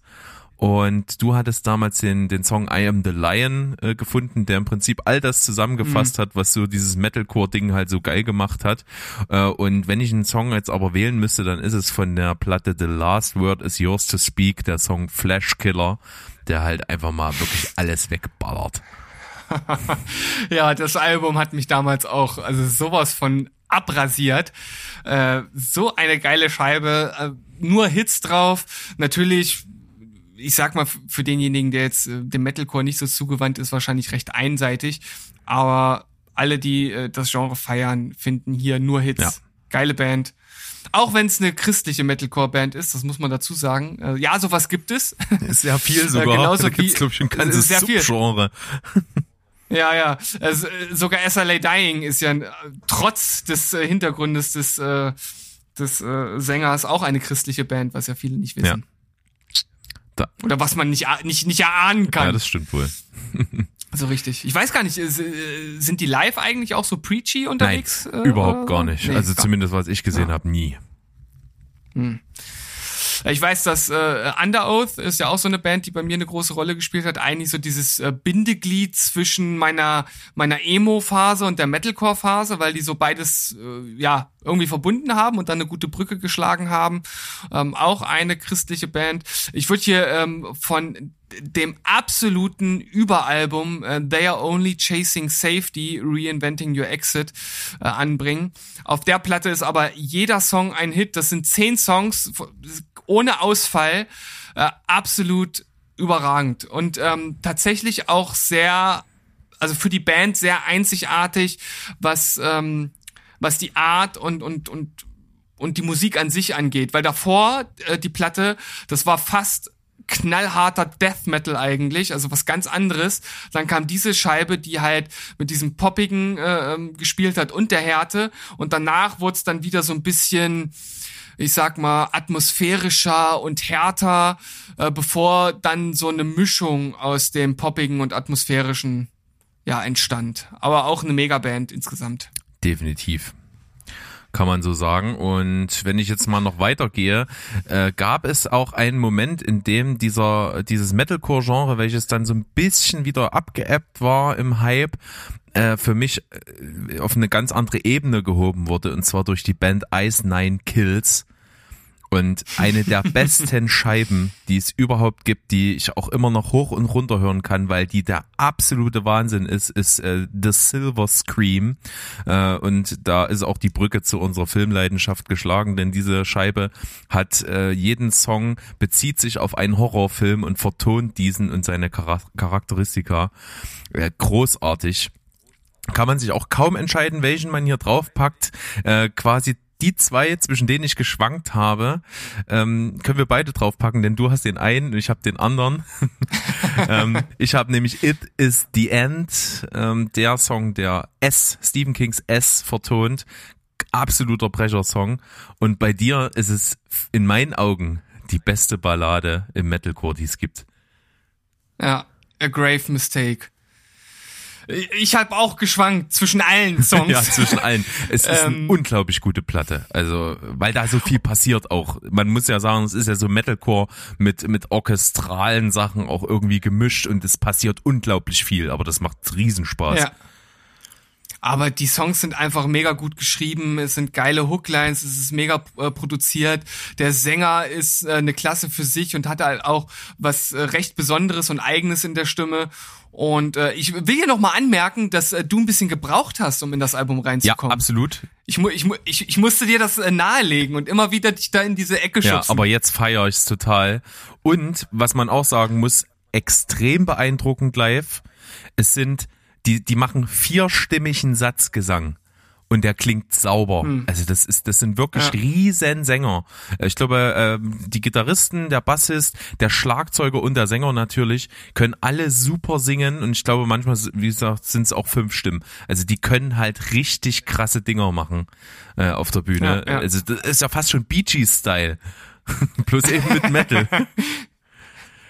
Bee Gees oder äh, die Beatles haben ja auch äh, viel ja. Äh, harmonisierten Sang gehabt, wo, wo, wo mehrere Mitglieder gesungen haben. Also das können sie und es gibt sogar auch eine äh, Live äh, ja, CD. Ja, ne? genau. I heard they kill live. Mega Album. Also ihr könnt euch im Grunde genommen alles ja, anhören. Ist großartig. Ist. Groß, großartig. Ähm, also ich habe jetzt hier zwei Bands, die so ein bisschen in die gleiche Kerbe schlagen. Und zwar ist das so ein, ich sag mal, so ein Bindeglied zwischen Metalcore und Progressive Metal. Und ähm, das ist zum einen Protest the Hero und auf der anderen Seite I Am Abomination, die halt so sehr verfrickelt spielen. Ähm, bei Protest the Hero noch deutlich verfrickelter mit ähm, auch sehr krassen Taktverschiebung, äh, da kann man manchmal gar nicht so richtig folgen. Äh, ich habe jetzt eins äh, Song genommen, der dann aber in einem wirklich monumentalen äh, Mitsingen-Teil äh, mündet und zwar Blindfolds Aside. Das ist auch der erste Song, den ich von der Band gehört habe und den finde ich halt nach wie vor noch überragend, obwohl der auch schon ja, ich glaube, der hat auch schon fast 20 Jahre auf dem Buckel. Ja, die, Bin mir nicht ganz die Band gibt's echt schon sehr lange. Ähm, ist eine Band, die ich auch nur in Einzelsongs cool finde. Da haben mich nie ganze Alben abgeholt, was aber auch ein bisschen verständlich ist, weil es schon anstrengend ist. Also wie du schon sagst, äh, kein easy listening. Es ist sozusagen Mathcore nennt man es. Also sehr vertrackt, sehr ungerade Takte, sehr durcheinander, viele schnelle Wechsel, aber auch sehr virtuos und äh, mein absoluter Lieblingssong, äh, der sich auch unglaublich gut zum Auto Autofahren eignet, ist von der Platte Scorilius der Song Cella Vie. Absolut geiles Ding, hat einen epischen Teil in der Mitte, der, der so ein bisschen ruhiger ist, der auch viel Spaß macht und das Video ist auch recht witzig. Ja. Ähm, und der Sänger auch live eine absolute Wucht. Wir haben, äh, also ich habe ich habe sie einmal, glaube ich, gesehen. Du, wir, hast, wir hast du zusammen, sie mehrfach ne? gesehen? Äh, genau, ja. ich habe sie noch irgendwie zweimal auf dem Festival gesehen, aber einmal waren wir zusammen in Leipzig zum Konzert und man muss sagen, äh, eine Karriere als Stand-Upper hätte er auch machen können. Ja, also super unterhaltsamer Typ, auch super coole Dudes. Die standen danach am Merchstand, mit denen konnte man halt auch noch ein bisschen quatschen. Äh, sehr nahbar. Ähm, Übrigens auch äh, sehr politisch äh, unterwegs. Also die haben äh, wollen mit ihren Songs auch ein bisschen was äh, bewegen. Das merkt man auch in den Texten und vor allem bei Blindfolds Aside äh, schon auch am Video. Und ähm, ich kann auch das neue Album empfehlen, auch wenn der Sänger da ein bisschen anders klingt. Der ähm, hat nämlich mit seiner Stimme zu kämpfen gehabt. Ähm, ja, stand sogar vorm Aus, überhaupt wieder vernünftig singen zu können. Oder hatte seine Stimme auch mal zeitweise völlig verloren ja, genau, gehabt, glaube ich. Äh, genau, verloren also, und musste irgendwie komplett neu äh, lernen zu singen. Ja, und man hört auf jeden Fall den Unterschied. Ähm, aber nachdem ich mich in das neue Album reingehört hat, äh, hatte, fand ich das auch wirklich richtig gut. Und ich muss auch sagen, ich finde es sogar besser als das ein oder andere alte Album. Ähm, da sind auch Kracher drauf. Also kann man sich geben. Sehr, sehr schön. Äh, ich, ich muss jetzt aber noch den Haken ganz kurz ja, zu einem Abomination, Abomination schlagen. genau. Äh, auch virtuos. Genau sehr, sehr virtuos, sehr verspielt, was die Gitarren äh, an, anbelangt, haben auch erst vor kurzem ein neues Album rausgebracht. Ich habe mich aber für die EP Jaw Dropper entschieden, äh, die mich in diese Band eingeführt haben und äh, da direkt für äh, den Start äh, dieser äh, EP und zwar Hair to the Throne Alter Schwede, ist das ein Start, um einen Song äh, loszukicken mit diesem Gitarrenriff. Ähm, haben sie auch auf dem neuesten Album nochmal neu aufgenommen. Klingt noch, klingt noch ein bisschen geiler, ein bisschen runder, noch verspielter als damals. Aber ich habe mich für die, äh, für die damalige Version entschieden, weil die noch so schön roh und so schön äh, garagig klingt und dadurch irgendwie ein bisschen was Spezielleres hat. Ähm, unbedingt mal reinhören. Auch der Sänger ist sehr, sehr ja, eigenständig, sehr einzigartig. Äh, geile Band. Jo, kann ich mitgehen. Äh, schönes Ding. Dann geht's bei mir jetzt weiter in die Richtung, wir bleiben mal noch, was früher purer Metalcore war, jetzt mittlerweile vieles, vieles anderes und äh, in ihrer Entwicklung jedes Mal ein Stück anders und immer weit ihrer Zeit voraus. Also was die Band auf ihrer neuen, auf ihren neuen Alben gemacht hat, hat dann sozusagen die komplette europäische Musikszene äh, dann in den Jahren danach gemacht. Die Rede ist von Bring Me the Horizon. Niemand kommt da richtig dran vorbei. Ähm, viele hassen sie auch, aber ich muss sagen, das ist musikalisch auch absolut vorbildhaft für mich. Das ist jedes Mal irgendwie neu, jedes Mal anders. Unglaublich viele Einflüsse werden vermischt. Es werden vermeintliche Mainstream Sachen vermischt. Es gibt unglaublich krasse heftige Death Metal Songs, es gibt aber auch einfach pure Pop Songs. Es ist alles dabei. Äh, die Diskografie ist sozusagen wirklich ähm, vielseitiger geht's kaum noch. Bei mir der Einstieg war mit dem Album Samp Eternal, welches eines der besten Alben ist überhaupt für mich. Danach auch Dead the Spirit großartig, Amo großartig, die letzte EP Post Human Survival Horror absoluter Wahnsinn.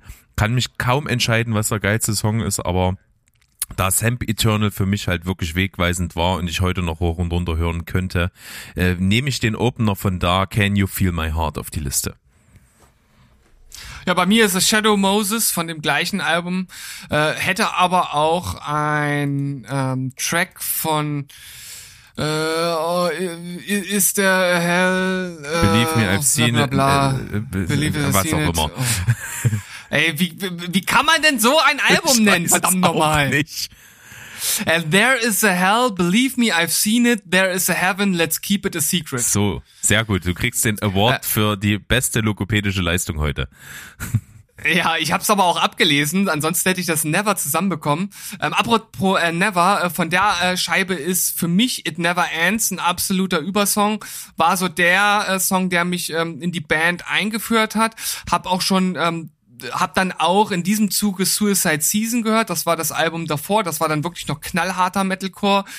Ähm, bei There is a Hell ging es dann schon, war, das war dann schon so ein Übergangsalbum Richtung Sempiternal und irgendwie ist das so eine ganz logische Weiterentwicklung von, von damals bis jetzt gewesen. Es ist äh, spannend anzuschauen und alle, die äh, bei, bei Amo dann abgehatet haben, denen muss ich an dieser Stelle sagen, ihr habt die Band nicht verstanden, äh, weil das ist für mich kein, keine Kapitulation an das Pop-Genre, weil das trotzdem, obwohl es Popmusik ist, keine Popmusik ist. Ja. Also es klingt jetzt irgendwie komisch, aber das ist, ist halt nichts, was man, was man so halt irgendwie im, im Radio spielen würde, obwohl es halt poppig ist. Es ist irgendwie schwer zu verstehen, bevor man es nicht selbst gehört hat. Und ich glaube, die meisten, die es dann halt letzten Endes nicht gut finden, die mögen halt einfach dieses, diese weiche und poppige Musik nicht. Das ist halt alles und sind halt einfach sauer und fühlen sich gekränkt, weil ihre alten Metalcore-Stars jetzt halt keine harte Musik mehr machen. Ja, da, was ja auch nicht da, stimmt, was ja, weil sie es ja wieder machen. Ja, das stimmt. Also sie finden ja auch wieder dahin zurück. Ja, wie geht's bei dir weiter? Ich bin gespannt. Wie geht's denn bei mir weiter? Ich muss mal zurück äh, switchen. Was habe ich denn jetzt hier? Ja, natürlich eine Band über die letzten Jahre in den Metalcore Olymp aufgestiegen. Ähm, die Architects. Ja. Ganz klar. Unglaublich. Ähm, eine Band, die bei mir wenig stattgefunden hat. Fand ich immer mal so vereinzelt Songs cool, aber dann die Platte äh, seit äh, Josh Middleton dabei ist, der leider den verstorbenen, ähm, ähm, wie hieß er, Sam? Nee, Tom, Tom, Tom, Tom hieß er, genau, Sam ist der Bruder, ähm, Tom ersetzt hat. Ähm, Holy Hell, das ist dann die Platte, die mich wirklich komplett abgeholt hat. Ja, ich muss auch sagen, Holy Hell war so das, was alle Alben davor so ein bisschen auf den Punkt gebracht hat. Also äh, ich finde All Our Gods Have Abandoned Us und äh, die Platte von davor, dessen Namen ich mir auch nie merken Lost kann. Forever, Lost, äh, Lost Together. Forever. Genau. Ähm, die klangen für mich sehr gleich, so, so insgesamt. Auch viele Songs klingen für mich ähnlich. Ich kann einige Songs gar nicht so richtig auseinanderhalten. Ähm, und Holy Hell hat das dann sehr gut irgendwie, irgendwie gebündelt. Und das neue Album hat mich irgendwie nicht so ganz abgeholt, muss ich ehrlich gesagt sagen. Obwohl da auch viele Trademarks drauf sind äh, von Musikgenres, die ich eigentlich mag. Ähm, aber ich habe mich ähm, entschieden für den Song äh, Gone with the Wind, weil mich das damals einfach absolut umgeblasen hat, dieser Song. Und das war ja auch ein Song, der dann, der hatte, nee, das war, glaube ich, noch der letzte Song, der von Tom mitgeschrieben Genau, wurde. also das Oder ist aber auch wirklich so Songs. ein Song, den schreibt so eine Band in ihrer Karriere einmal. Ja, beziehungsweise äh, hat man das Gefühl gehabt, dass Songs, die danach kamen, irgendwie darauf dann nur noch aufgebaut haben. Also die, die konnten dem nichts mehr Neues hinzufügen. Die haben das irgendwie nur perfektioniert oder in einer anderen Variante nochmal gebracht. Also ich finde zum Beispiel, äh, ich muss mal ganz kurz schauen, ähm, ich finde auch von, ähm, von Holy Hell, Moment, Moment, Moment, ich hab's gleich. Doomsday? Hereafter. Hereafter, hm. Finde ich auch mega, mega Song. Ähm, Finde ich geil. Doomsday ist ein Mega-Song, aber Gone with the Wind ist schon, Ja. ist schon einer der besten Metalcore-Songs ever. Genau, der Magnum Opus oder wie auch immer. Wir überlegen jedes Mal, wie das heißt. Macht Ja. nichts. Äh, kann ich unterstreichen, gehe ich mit. Und wenn wir gerade mal beim Stichwort sind, Songs, die Bands nur einmal in ihrem Leben schreiben, dann äh, wechsle ich jetzt leicht das Genre zum Post-Hardcore und muss einfach mal sagen, This Could Be Anywhere in the World von Alexis on Fire ist einfach ein zeitloser Song. Schon 15 Jahre alt und immer noch ein Meisterwerk. Ja, absolut geil und äh, natürlich von äh, ge geprägt von äh, dem cleanen Sänger äh, Dallas äh, Green, City and Color und ja, kann ich gar nicht viel mehr zu Nein. sagen, außer dass ich von, von von City and Color natürlich auch noch einen Song bei mir auf der Oh Liste ja, mit hab. stimmt. Ähm, denn äh, Dallas äh, Green äh, hat ja dann auch eine eigene Karriere gestartet, die dann sogar darin kulminierte, dass er mit Pink zusammen ein Album aufgenommen hat. Unfassbar. Unfassbar. Aber das ist auch wirklich ein Ausnahmesänger. Also wenn wenn der halt nicht in einer Hardcore-Band äh, gesungen hätte, dann äh, wäre der halt wäre halt ein Popstar geworden. Also ist halt so. Ja, richtig, Und, richtig. sein, cool. und seine und seine äh, Sachen, die er alleine gemacht hat, die waren ja am Anfang äh, sehr schlicht instrumentiert, also nur mit Akustikgitarre, sehr intim das Ganze. Und äh, desto weiter die Alben äh, voranschritten, desto mehr Instrumentation kam auch dazu, desto ausuf nicht ausufernder, aber desto komple komplexer auch nicht. Aber äh, ja, äh, desto dichter wurden die Songs, desto mehr äh, ist äh, ist dort passiert. Ich habe mich für den sehr sehr schönen Song Girl entschieden. Wunder, wunderschön. Und wenn wir gerade noch ein bisschen stehen bleiben, einfach was äh, Hardcore und Post-Hardcore angeht, kann ich da auch sagen, es ist ein Genre, was in meinem Kosmos nie groß prägend äh, unterwegs war. Äh, ist alles nicht so das gewesen, was mich geprägt hat, was irgendwelche anderen Leute um mich rum gehört haben. Das gab's eigentlich wenig bis gar nicht. Und äh, dann kam aber irgendwann mal das absolute Überalbum von The Ghost Inside, die zu dem Zeitpunkt ja trotzdem schon die riesen Szenegrößen waren und die einfach mit äh, Dear Youth eines der besten äh, Hardcore-Alben ever abgeliefert haben, welches natürlich irgendwie nicht nur ein stumpfes Hardcore-Album ist, sondern es ist mit großen Hooklines, mit, mit mega Melodien versehen und ich finde den Opener-Track Avalanche da am allergeilsten, wobei es auch noch echt andere super Songs gibt, aber die Platte Dear Youth ist Wahnsinn. ist auch die Platte von The Ghost Inside, die ich am meisten gehört habe und feier halt nach wie vor diesen dreckigen Sound der Platte. Die ist, die, es ist so mega. Also äh, kaum kaum ein anderes Album, was ich äh, mixtechnisch so abfeier wie das. Ja, klingt wirklich roh und trotzdem glockenklar zugleich, äh, auch wenn das ein Widerspruch ist, aber es ist so richtig schön auf die Fresse, rau, schnell, hart. Funktioniert. Funktioniert.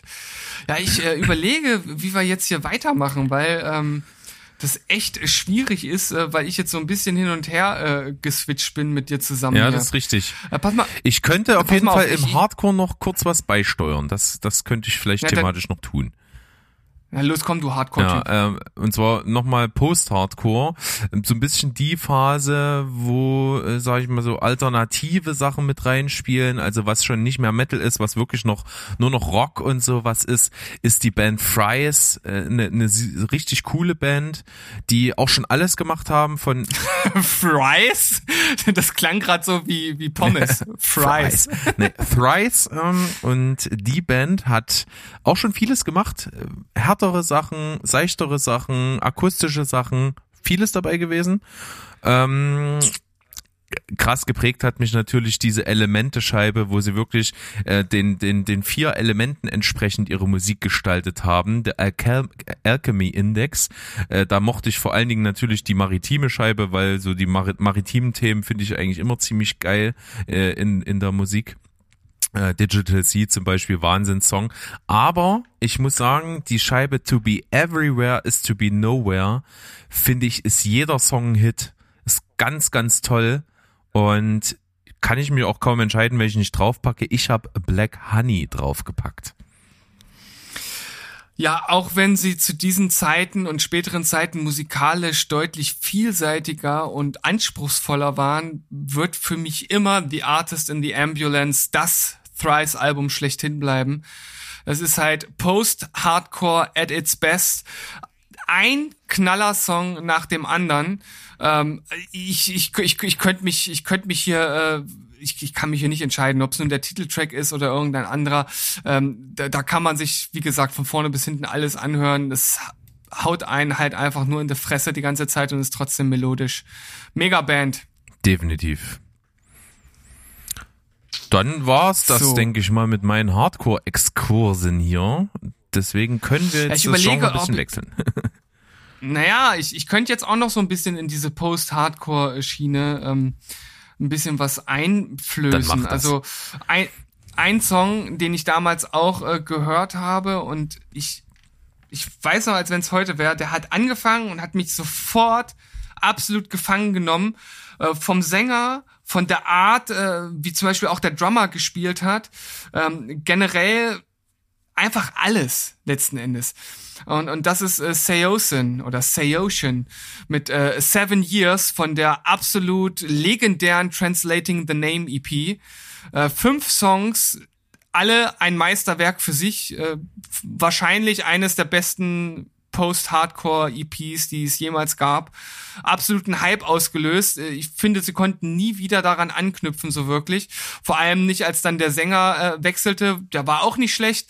Ähm, aber Anthony Green, das ist halt einfach, das ist halt ein, ein Tier und nicht im Sinne von von äh, äh, Metal-Tier, äh, ich schreie alles in den Grund und Boden, sondern weil der halt eine hohe Stimme hat und du zu, zu Beginn einfach nicht weißt, ist es Frau oder ist es Mann. Ähm, wirklich sehr, sehr einzigartig und Seven Years, so ein spezieller, so ein geiler Song. Absolut mega. Jo. Habe ich noch was aus der, aus der Richtung? Also ich finde, da passt dann natürlich auch noch Dance Gavin Dance ganz geil mit rein. Und ähm, dementsprechend auch Tillian, der Sänger, der einzigartiger auch nicht sein könnte. Also ich kenne wirklich keinen einzigen anderen Sänger, der ähnlich klingt wie er. Es gibt viele Post-Hardcore-Sänger, die so eine typische High-Pitch-Stimme haben, ja, wo man den einen gegen den anderen austauschen könnte und man würde es praktisch nicht bemerken.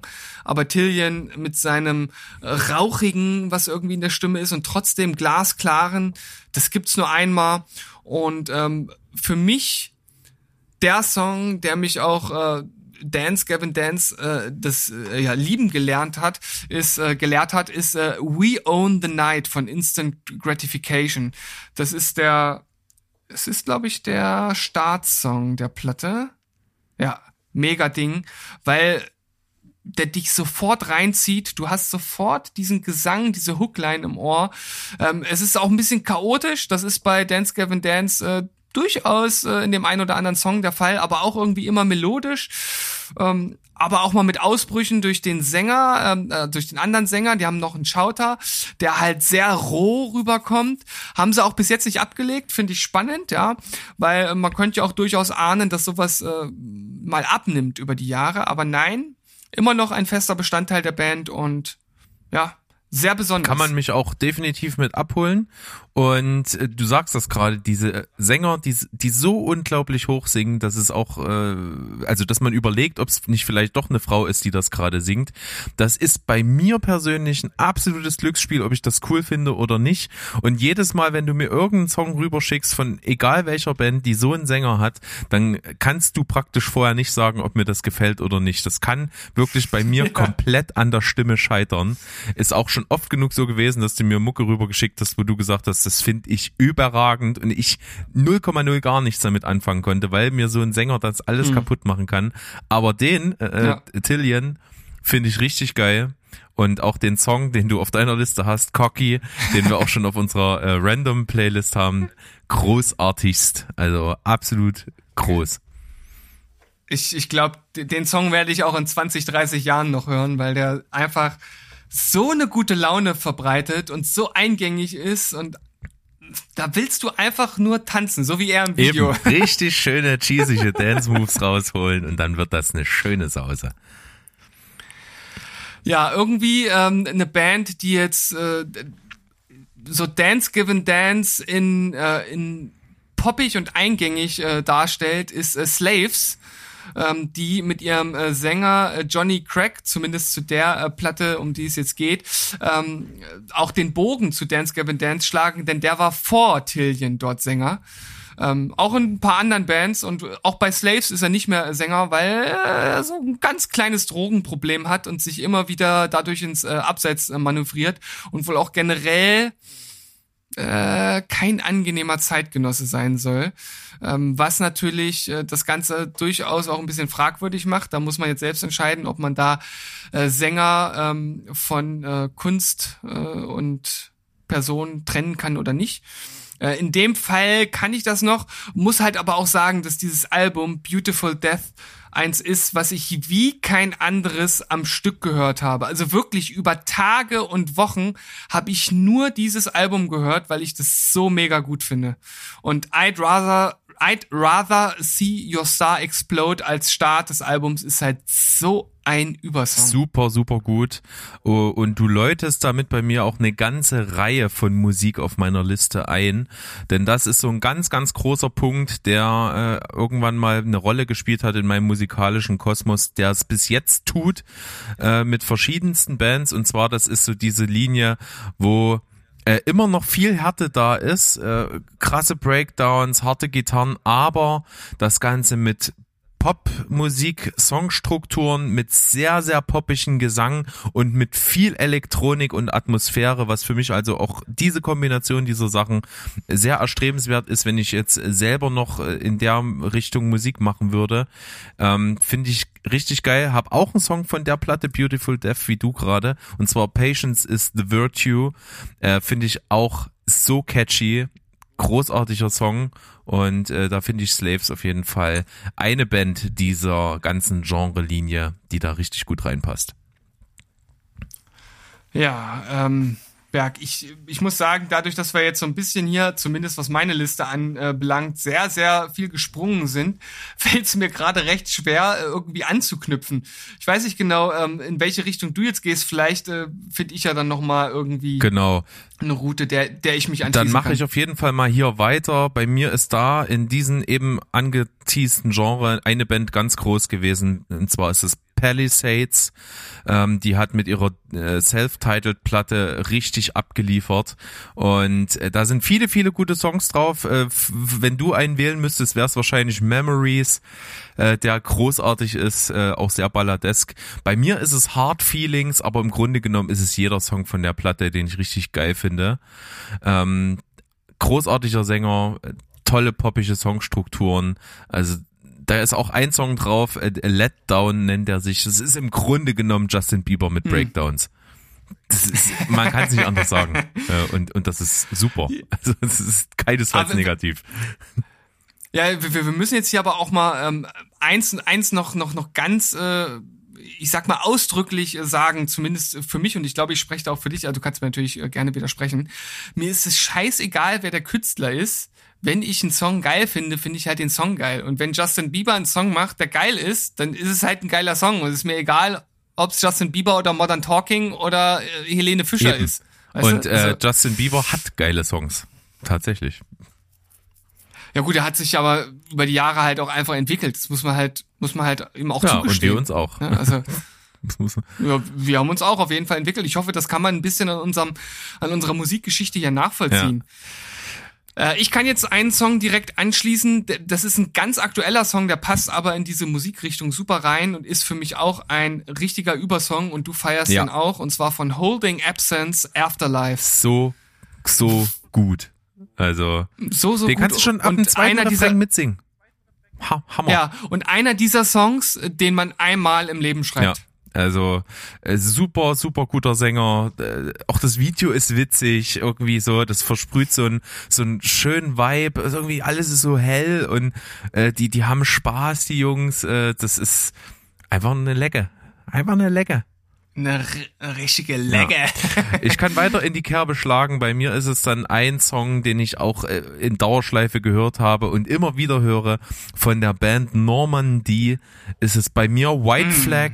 Die haben aber oh. abgesehen von White Flag, äh, der auf dem gleichnamigen Album White Flag ist, auch jetzt äh, unlängst ein neues Album rausgebracht, welches auch wirklich überragend ist. Und da sind sehr, sehr viele gute Songs drauf. Ja, also Holding Absence und Normandie sind so gerade die, die Spitze für mich äh, in diesem Genre, wo halt ja so harte Gitarrenmusik mit äh, sehr harmonischen Pop-Hooks so aufeinander trifft. Da ist, da ist nur noch sehr, sehr wenig Metal ja. drin. Ab und an bricht das mal so an einzelnen Stellen durch, aber so richtiges äh, Geschaute oder so hat man hier nicht mehr mit dabei. Das ist im Grunde genommen Pop, Metal Popcore. Ja, Metal Popcore finde ich gut. Ja, irgendwie sowas.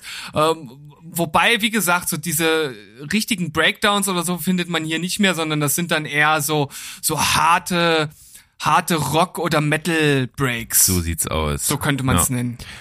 Und wenn man das Ganze so ein bisschen durch den Fleischwolf dreht und noch ein bisschen mehr Elektronik draufpackt und trotzdem weiter bei gutem Gesang ist, dann kommt man auch an Northlane nicht vorbei.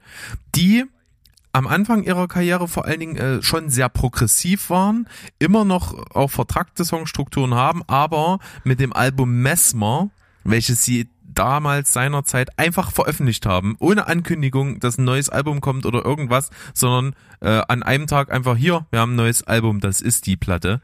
Ähm, einfach so für mich auch so eine so eine so eine Orientierungslinie gesetzt haben. Richtig cooler transiger Sound mit harten Gitarren, mit mit viel Effekten, super Atmosphäre, krasser Sänger und äh, ich pack auch von der Platte einen Song drauf, der bei mir mal auch in der Spotify Jahresliste der meistgehörte Song war und das ist Solar. Hm. North Lane, auch so eine Band, die bei mir so ein bisschen unter dem In Flames äh, Aspekt leidet. Mhm. Also ich, ich kann ich kann ja noch nicht mal sagen, wie, wie, wie Solar klingt. Ich habe da nichts zu im Ohr. Mit dem äh, Limp ähm, Bizkit Gedächtnis-Intro ist das. Das ist ja mit dieser Delay-Clean-Gitarre am Anfang. Äh, also se selbst das hilft mir leider auch nicht auf die Sprünge tatsächlich. Ähm, ich möchte nur noch mal ganz kurz äh, klarstellen, Mesmer hat nichts mit dem Kaffee zu tun. Nein, wird auch anders geschrieben, oder? Würde ich fast behaupten. Ja, na gut, das, das äh, kann ja jetzt gerade keiner das sehen, ähm, außer, außer er hat direkt die, die Liste zur Hand, aber vom Klang her. Ich dachte, äh, ich dachte, ja, lustiger guter, Gag, guter, guter gut, dann, dann halt nicht. ja, ähm, ich, ich möchte jetzt noch mal einen Schlenker zurück machen, denn ich habe bei mir so eine Phase komplett ausgespart. Ähm, die habe ich vorhin aber schon angedeutet, und zwar ist das die Emo-Phase, mhm. die ich auch, ähm, die ich auch einfach hatte und äh, wo auch Bands verortet sind, die Alben herausgebracht haben, die für mich zu den besten aller Zeiten gehören. Äh, und dazu zähle ich Jimmy Eat World mit Bleed American. Dieses Album wird für mich immer einen Platz in meinem Herzen haben. Ich habe damals als äh, erstes den äh, titelgebenden Song Bleed American gehört und der ist ja sehr hart, also hat so richtig, richtig rockig, fast metalig, ja, metalig nicht, ein richtig, richtig schönes Rock-Riff, hat mich sofort abgeholt und dachte dann, der Rest wäre auch so, aber der Rest war dann halt nur noch in Anführungszeichen rockig und, und halt auch poppig. Und ich habe ein bisschen gebraucht, um reinzukommen, aber es ist einfach jeder Song für sich ein kleines kleines äh, Meisterwerk und ähm, ich habe hier You Me. Also hör, hör, hörst du mich? Oder hör mich oder wie auch immer, ähm, mit draufgepackt. Ähm, ist ein sehr langsamer, sehr atmosphärischer, sehr balladesker äh, Song, der aber wirklich, wirklich richtig schön und gut ist, wie vieles von den Songs, die ich hier so auf die Liste gepackt ja, habe. Kann ich nur bestätigen. Ja, und ähm, so ein bisschen daran anknüpfend, äh, mehr in diese Emo-Schiene gehend, ist dann Taking Back Sunday. Damals mit dem Album Where You Want to Be, auch für mich ein absolutes Überalbum, von vorne bis hinten richtig geil. Das ist so diese, diese Emo-Schiene, wo die einen Gesang etabliert haben, den nur viele ähnlich gut konnten. Und zwar, dass zwei Sänger unterschiedliche Sachen zur gleichen Zeit gesungen haben. Ja, das, äh, ich, ich weiß auch gar nicht, ob ich das in anderen Bands ähnlich äh, gehört habe und auch in, in einer ähnlichen Qualität, aber die haben das absolut perfektioniert. Und A Decade Under the Influence ist ein Übersong, kann ich heute noch hören, obwohl auch schon 20 Jahre alt, habe ich damals live gesehen. Eine der besten Live-Bands, die ich je gesehen habe. Die haben mich sowas von geflasht. Selbst mein Schwager, der der älter ist als ich und ähm, der jetzt gar nicht so richtig äh, auf die äh, Musik an sich stand, hat die live gesehen und ist selbst auch Musiker und meinte, also sowas Gutes hat er selten gesehen gehabt. Äh, von daher absolute Empfehlung, da mal reinzuhören. Und äh, dazu passend äh, Stray Light Run, eine Band, die es leider nicht mehr gibt, die aber von dem ehemaligen Sänger von Taking Back Sunday äh, gegründet wurde oder mitgegründet wurde. Und ähm, das Lustige ist jetzt, dass dieser Sänger auf dem Album zu hören war vor Where You Want to Be, also das, was ich eben genannt habe. Und denn der Sänger, der dann auf Where You Want to Be neu dazugekommen ist, klingt zu 99,9 Prozent genauso wie der alte Sänger. Hm. Also wenn man es mir nicht gesagt hätte, hätte ich es nicht erkannt. Es ist wirklich abgefahren, weil die auch äh, schon eine sehr eigene Stimme haben, die beiden Sänger. Also die sind das ist nicht so eine 0815-Stimme und trotzdem äh, haben sie da einen praktisch äh, hundertprozentigen äh, Ersatz gefunden. Sehr interessant. Naja, und Stray Light Run war dann so eine, ähm, im Grunde genommen so eine, so eine eine Popband, so so Piano Pop haben die gemacht, aber sehr verträumt und sehr sehr ähm, ja, sehr emo-mäßig halt, ne? Also so wie es ja auch, auch gerade generell vom, vom Genre her ähm, vor sich geht. Und Existen Existentialism on Prom Night, das ist äh, der Song, den ich damals als erstes von denen gehört habe. Ich liebe den nach wie vor. Auch einen, den ich selbst mal ähm, auf dem Klavier habe äh, spielen gelernt, den ich immer noch spielen kann, äh, obwohl ich eigentlich gar kein Klavier spielen kann so richtig. Aber den kann ich, äh, zumindest das Main Riff. Absolut obergeiler Song. Äh, ich, ich liebe ja, den einfach. Wenn man dich mit Mega. irgendwas kriegt, dann ist es definitiv balladeske Klavierballaden. Ja, ja. ist so. Ähm, äh, ähm, äh, und weil wir da gerade sind, äh, kann ich da auch, obwohl es jetzt nicht äh, emo-mäßig äh, ähm, da reinpasst, aber vom Klavier, äh, zum einen äh, Vanessa Carlton, äh, äh, A Thousand Miles. es, es ist halt einfach, ich habe den damals gehört, und einfach lieben gelernt, den Song. Ich fand den so mega. Und das war noch eine, eine, eine Zeit, wo ich gar nicht so viel Popmusik gehört habe. Aber den fand ich einfach geil. Und äh, Vanilla Sky, eine italienische Pop-Punk-Band, hat dann da äh, von ein Cover gemacht. Ähm, was ich auch mega geil fand, habe ich dann auch mal live gesehen in einer kleinen Klitsche in äh, Hannover. Mega, mega krass. Da haben die noch einen aus dem Publikum ähm, auf äh, die Bühne geholt, der dann sozusagen bei dem Break später, wo äh, nur die Gitarre, also eigentlich ist es ja ein Klavier, ne, aber nur die Gitarre gespielt hat und dann ähm, dieses, äh, ja, diese aufbauende Bridge kam und da hat dann einer aus dem Publikum gesungen. Das war mega das cool. abgefahren, ey. Aber was manchmal so alles gab, vor allen Dingen in so kleinen Clubs, ist schon geil. Ja, und passend dazu noch als ähm, mega geiler balladesker Popsong ist äh, Salvation von Gabriele Aplin. Ein Song, den ich in einer Castingshow kennengelernt habe, weil dort jemand äh, den aufgeführt hat und ich kannte den nicht und fand den mega gut, hab mir dann das Original angehört und war dann noch mehr weggeblasen, weil der eigentlich von der Chordprogression total standardmäßig ist. Also da passiert nichts, was man vorher noch nie gehört hätte. Aber dann kommt die Bridge, die mit mit der Stimmung komplett bricht und so total melancholisch wird. Und sowas habe ich in, in einem Popsong dieser Art selten gehört. Das ist, finde ich, sehr, sehr mutig, sowas zu machen. Und äh, den, den liebe ich.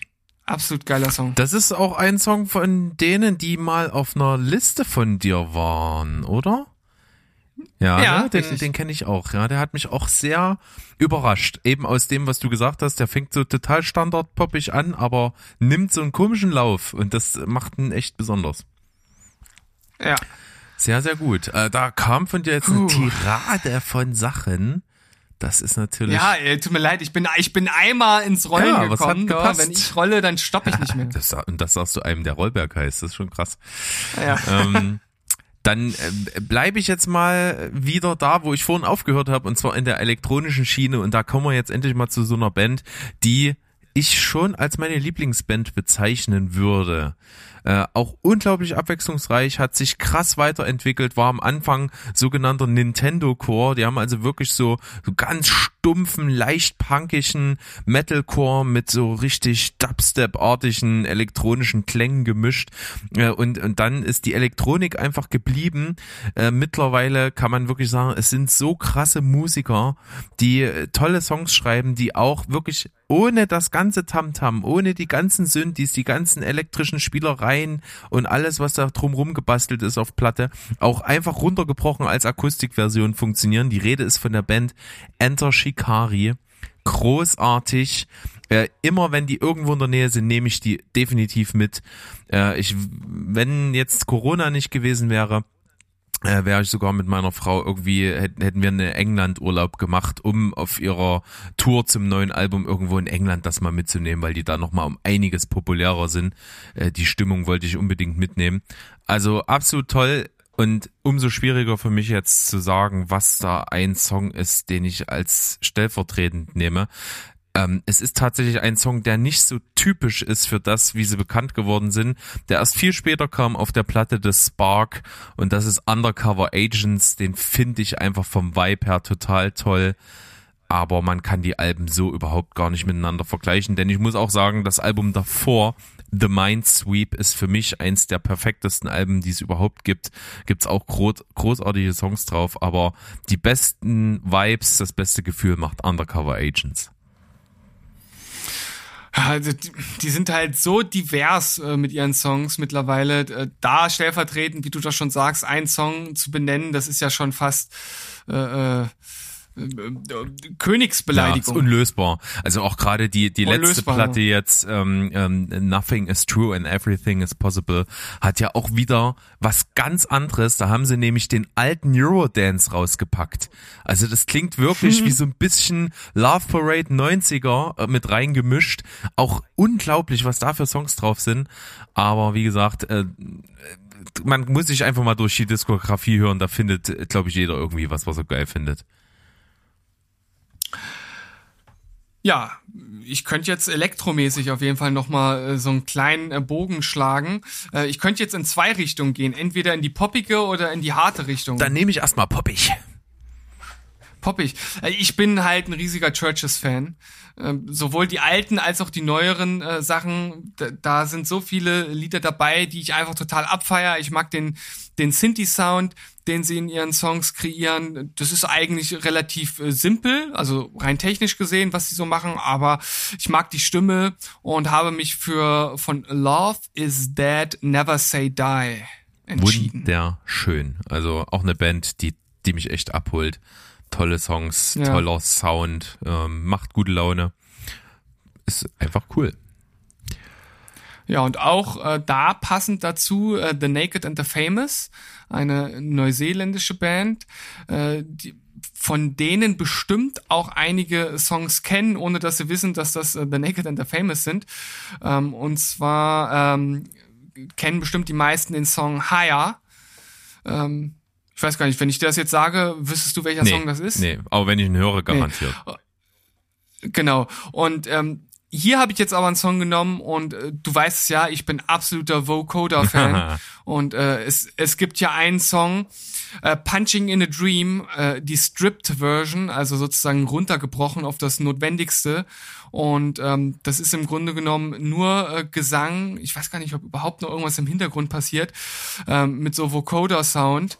Und das ist, so geil. Und ich find's auch ähm, besser als die Originalversion. Die finde ich auch geil. Ist auch so, so Synthie-Pop-Style. Aber dieses runtergebrochene, nur mit Vocoder-Gesang, oh, das äh, stundenlang könnte ich mir sowas anhören. Und immer wenn ich irgendwo äh, Songs finde, egal aus welcher Musikrichtung die kommen und da ist ein Vocoder-Sound dabei, dann haben die mich ja. schon. Äh, ist schon ja, drin. Das, das kommt bei dir direkt ähm, auf einer Ebene mit den äh, Klavierballaden. Ja. Sehr, sehr schön. Ähm, dann kann ich jetzt mal überleiten zu einer Phase. Ich gehe noch mal so chronologisch ein kleines bisschen zurück, denn ich hatte auch mal so eine so eine große Phase, wo ich gerne Prog Metal gehört habe. Also wirklich alles andere als easy listening, wirklich, wo du dich reindenken musst, was auch ein bisschen anstrengend ist. Aber das hat mir zu einer Zeit viel gegeben. Da gibt's ein paar Sachen, die sind bis jetzt geblieben. Da gibt's ein paar Sachen, die sind dadurch erst entstanden bei mir. Also gerade auch so Alternativmucke, so ähm, me melodische, ein bisschen vertracktere äh, Post-Rock-Sachen und so. Äh, und so ein bisschen begonnen hat das vor allen Dingen mit der Band Opeth. Äh, und bei Opeth hast du auch das Ding, dass die so viel verschiedene Sachen schon gemacht haben, dass du kaum was stellvertretendes nennen kannst ähm, sind ja vor, ich glaube vor drei Alben haben sie angefangen, aus dieser ultra krassen Death Metal gemischt mit äh, virtuosen, schönen, ähm, schöngeistigen Sachen rauszukommen. Und zwar dann, um, um dann anzukommen im absolut vertrackten 70s Prog Rock äh, was schwierig ist. Da haben sie gute Sachen schon gehabt, aber mittlerweile finde ich, äh, verlieren sie sich total da drin und das kann ich kaum noch hören. Also die letzten beiden Alben, die haben bei mir schon kaum noch eine Rolle gespielt. Ähm, trotzdem großartige Band sollte man sich immer geben, äh, wenn man irgendwie da drauf steht und die live erwischen kann, weil live, wie du vorhin schon mal gesagt hast, ein absolut geiles, krasses Ding. Ähm, und wenn ich einen Lieblingssong deklarieren müsste, dann ist es ein Song, der eigentlich so gar nicht für Opeth steht irgendwie, weil es musikalisch ein bisschen anders ist. Und zwar ist das Harvest von der Scheibe Blackwater Park. Ja, ich habe sie zwar live gesehen und ich habe sie auch angepriesen als sehr gute Liveband, aber ich komme an die Band nicht ran, weder an die alten noch an die neuen Sachen. Das ich, ich, ich weiß nicht, ich weiß nicht, woran es liegt. Ich kann es dir nicht sagen. Ist einfach nicht mein Ding. Ich habe es mehrfach probiert. Ja, aber ich glaube Harvest ist ein Song, den du, glaube ich, anerkennst, oder? Nein, das, das kann sein. Ich weiß nicht, wie er klingt. Müsste ich mir jetzt nochmal anhören. Mach das mal. Also ich finde, das ist der großartigste Song überhaupt von Opeth. Der ist, der ja. ist auch einfach ein bisschen anders, aber mega geil. Und ja, ich, soll ich mal soll ich einen harten Nee, warte mal, da kann ich, ich kann noch was äh, dranbleiben an, an, an uh, Opeth, aber ich habe jetzt auch ganz viel. Soll ich mal die ganze Progressivsache ab, abfrühstücken? Ja, bitte. Äh, dann der, der poppig-rockige Bruder von Opeth ist auf jeden Fall die Band Porcupine Tree. Äh, sind auch super befreundet, die beiden äh, Frontmänner der Bands, äh, Steven Wilson und äh, Michael Ackerfeld von Opeth. Ähm, die haben ich glaube, sehr, sehr viele Alben, also mehr als zehn, glaube ich. Und davon kann ich mir kaum was anhören, weil das ist alles auch so, da ist viel so Sphärenmusik dabei, viel so Ambience-Zeug, was mich nicht so abholt, aber die haben ein Überalbum und das ist für mich In Absentia und davon packe ich den Song Trains drauf. Äh, ist fast eine reine Akustiknummer, ist, ist super, super schön, tolle Akkorde, spielt sich super. Ähm, äh, ganz, ganz toll. Dann geht's bei mir weiter mit wirklich so richtig vertrackten Sachen. Äh, viel, viel äh, Schreigesang, aber auch sehr virtuos ist die Band Between the Buried and Me. Äh, da gibt's ähm, das Album The Parallax 2's Future Sequence. Und das ist auch der längste Song auf meiner Liste. Hier geht zehn Minuten, äh, ist der Song Lay Your Ghosts to Rest ist ein wahnsinniges Stück, weil der hat auch einen musikalischen Part, den begreife ich bis heute nicht wie, wie, wie man sowas machen kann. Also das ist ja wirklich so ein, so ein Death Metal Song und da ist aber in der Mitte wie so eine, wie so eine Zirkusnummer mit drin und es wirkt gar nicht lächerlich, sondern es ist unglaublich, was da gemacht wird. Äh, sollte man sich mal geben, zumindest den Part, der kommt auch ziemlich weit am Anfang. Äh, Hammer Song. Äh, dann kleine Randnotiz, wenn wir gerade bei so extremen, virtuosen, progressiven Sachen sind, muss einfach der äh, auch einmal im Leben schreibt eine Band so einen Song äh, drauf. Äh, Carfo von Animals as Leaders. Das ist, ist unglaublich. Also wer mal reinschnuppern will, ja, das ist der Song. Das ist der Song. Äh, man muss aber auch sagen, das ist schon ganz schöne musiktechnische Masturbation, was die ja. betreiben. Ähm, äh, ich finde, bei dem Song kann man tatsächlich auch ähm, auch von oder, oder aus melodiöser Sicht durchaus das ein oder andere herauspicken. Also das funktioniert schon auch als als Song an sich. Da sind geile Stellen drin, die auch im Kopf hängen bleiben. Ich habe halt auch die anderen Alben gehört und das ist halt so viel musikalisches Rumgewichse und hoch und runter und und und Geteppe und sonst was. Das ist mir halt halt zu viel und das ist mir zu anstrengend. Aber der Song äh, auch noch zusammen mit diesem abgefahrenen Video ist völlig völlig nicht von ja, dieser Welt. Es ist die rohe Essenz dessen. Und äh, da bietet sich ganz gut an. Wir beide haben die ja mal zusammen live gesehen und da waren sie die Hauptband, aber die Vorband hat uns beide auch in andere Sphären geblasen. Und zwar war es die Band Tesseract. Und äh, wir haben, mhm. glaube ich, beide kaum was Perfekteres gehört mal live. Äh, sowohl wie es gespielt war, als auch ähm, wie der Sound war. Es war glasklar, du hast alles voneinander unterscheiden können äh, in seiner Komplexität. Und für mich ist der Song Nocturne von Tesseract einer der besten. Ja, Nocturne, ähm, Tesseract ist halt auch echt äh, so eine Band für sich, ne? Also mega technisch, äh, trotzdem aber auch eingängig, ein sehr eigenständiger Sound. Also die vereinen so aus dieser progressiven Metal, Genty äh, und trotzdem poppig, atmosphärischen äh, Richtung, alles, was man irgendwie braucht. Das stimmt. Ich habe nur ein ganz großes Problem mit der Band. Ich habe sie kennengelernt mit diesem Album ähm, äh, Altered State, wo Nocturne drauf ist und das war das einzige Album, wo sie einen anderen Sänger hatten und ich liebe diesen Sänger und komme an den anderen nicht dran. Das ist das mhm. ganz, ganz große Problem. Und deswegen finde ich natürlich die Songs von der Platte halt so geil. Und der Stammsänger kann diese Songs nicht singen, weil es nicht seine Tonhöhe ist. Und äh, das, das mhm. macht's halt äh, kaputt. Das hat's mir auch ein bisschen kaputt gemacht, als wir beide die gesehen haben, denn da war es auch schon wieder der, der äh, Stammsänger, ähm, Daniel Tompkins heißt er. Äh, der kann diese Songs, die ich über alles liebe, nicht singen und nicht rüberbringen. Das ist das Problem. Äh, aber dann höre ich mir halt einfach nur die Platte an und es ist okay. Problem ja. gelöst. Dann ähm, eine große Band, die man kaum vergleichen kann mit irgendwas anderem. Es ist es ist Bombast Metal möchte ich es nennen. Es ist die Band Mastodon, die die ich auch einfach als als Menschen äh, total krass finde. Das sind vier komplett unterschiedliche Typen. Also die die bilden trotzdem irgendwie eine Einheit. Die sind aber so individuell alle vier das ist schon sehr unglaublich. Die Musik, wie gesagt, kaum mit irgendwas vergleichbar. Es ist bombastisch, es ist vor allen Dingen in den ersten Alben sehr, sehr progressiv und vertrackt gewesen, ist aber dann später äh, eingängiger geworden und das ist auch die Zeit, ab der ich sie gefeiert habe.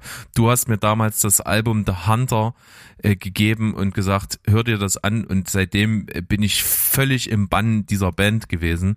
Es ist ein unglaubliches Album und deswegen ist auch der Song, den ich wählen möchte, ach nee, ist nicht der Song, den ich wählen möchte, ähm, von der Platte wäre es fast gewesen, aber äh, den besten Song ihrer Karriere bisher haben sie geschrieben auf den letzten veröffentlichten Album Emperor of Sand und das ist der Song Steam Breather. Hm, okay. Müsste ich nochmal reinhören. Ich habe das Album tatsächlich nicht sehr ausgiebig gehört und habe auch außer The Hunter eigentlich kein Album so richtig ausgiebig ja. gehört. Ähm, ich weiß auf jeden Fall, dass es auch so einzelne Songs gibt, über die wir uns auch schon unterhalten haben. Zum Beispiel ist auch Amber City von Once More Round the Sun äh, ein Song, den du auch auf Anhieb sehr, sehr geil fandest. Wirst du auch, äh, wenn du den mal anspielst, sofort hören und dich erinnern. Ähm, und auch, wie gesagt, The Hunter ist für mich jeder Song perfekt. Also vom, vom Opener, Black Tongue, äh, über auch solche krassen äh, atmosphärischen Songs wie wie, The Hunter selbst und auch das Outro, äh, The Sparrow ist Wahnsinn, Drybone Valley ist mega, The Thickening, also das ist irgendwie ein Album, das liebe ich über alles. Aber tatsächlich wirklich der beste Song ist Steam Breather von der letzten Platte, die insgesamt dann äh, auch mich nicht so abholt, aber der Song ist unglaublich kann ich nur empfehlen. Und eine Band, die man im gleichen Atemzug fast mit wie mit Mastodon nennen müsste, denn die haben auch schon zusammen getourt, ist eine Band, die zu den äh, meinen Lieblings-Live-Bands gehört, weil die eine Energie rüberbringen und eine Stimmung und eine, eine Musikalität, das ist der absolute Wahnsinn. Es ist die Band Baroness. Und mhm. von denen packe ich hier einfach mal einen unpopuläreren Song drauf. Das ist der Song Sea Lungs. Äh, den mag ich sehr, sehr, sehr, sehr gerne, obwohl auch von der gleichen Platte Yellow and Green der Opener Track ähm, Take My Bones Away auch Wahnsinn ist. Ja, auch so eine Band, mit der ich jetzt recht wenig anfangen kann. Ich finde zwar einzelne Songs schon gut, aber ich würde mich jetzt nicht hinsetzen und von denen ein Album hören. Das ist, ist halt einfach nicht so ja. mein Ding. Und abrunden kann ich diese progressive Phase mit zwei Sachen. Oh, mit einer Prise Salz und ja. Pfeffer.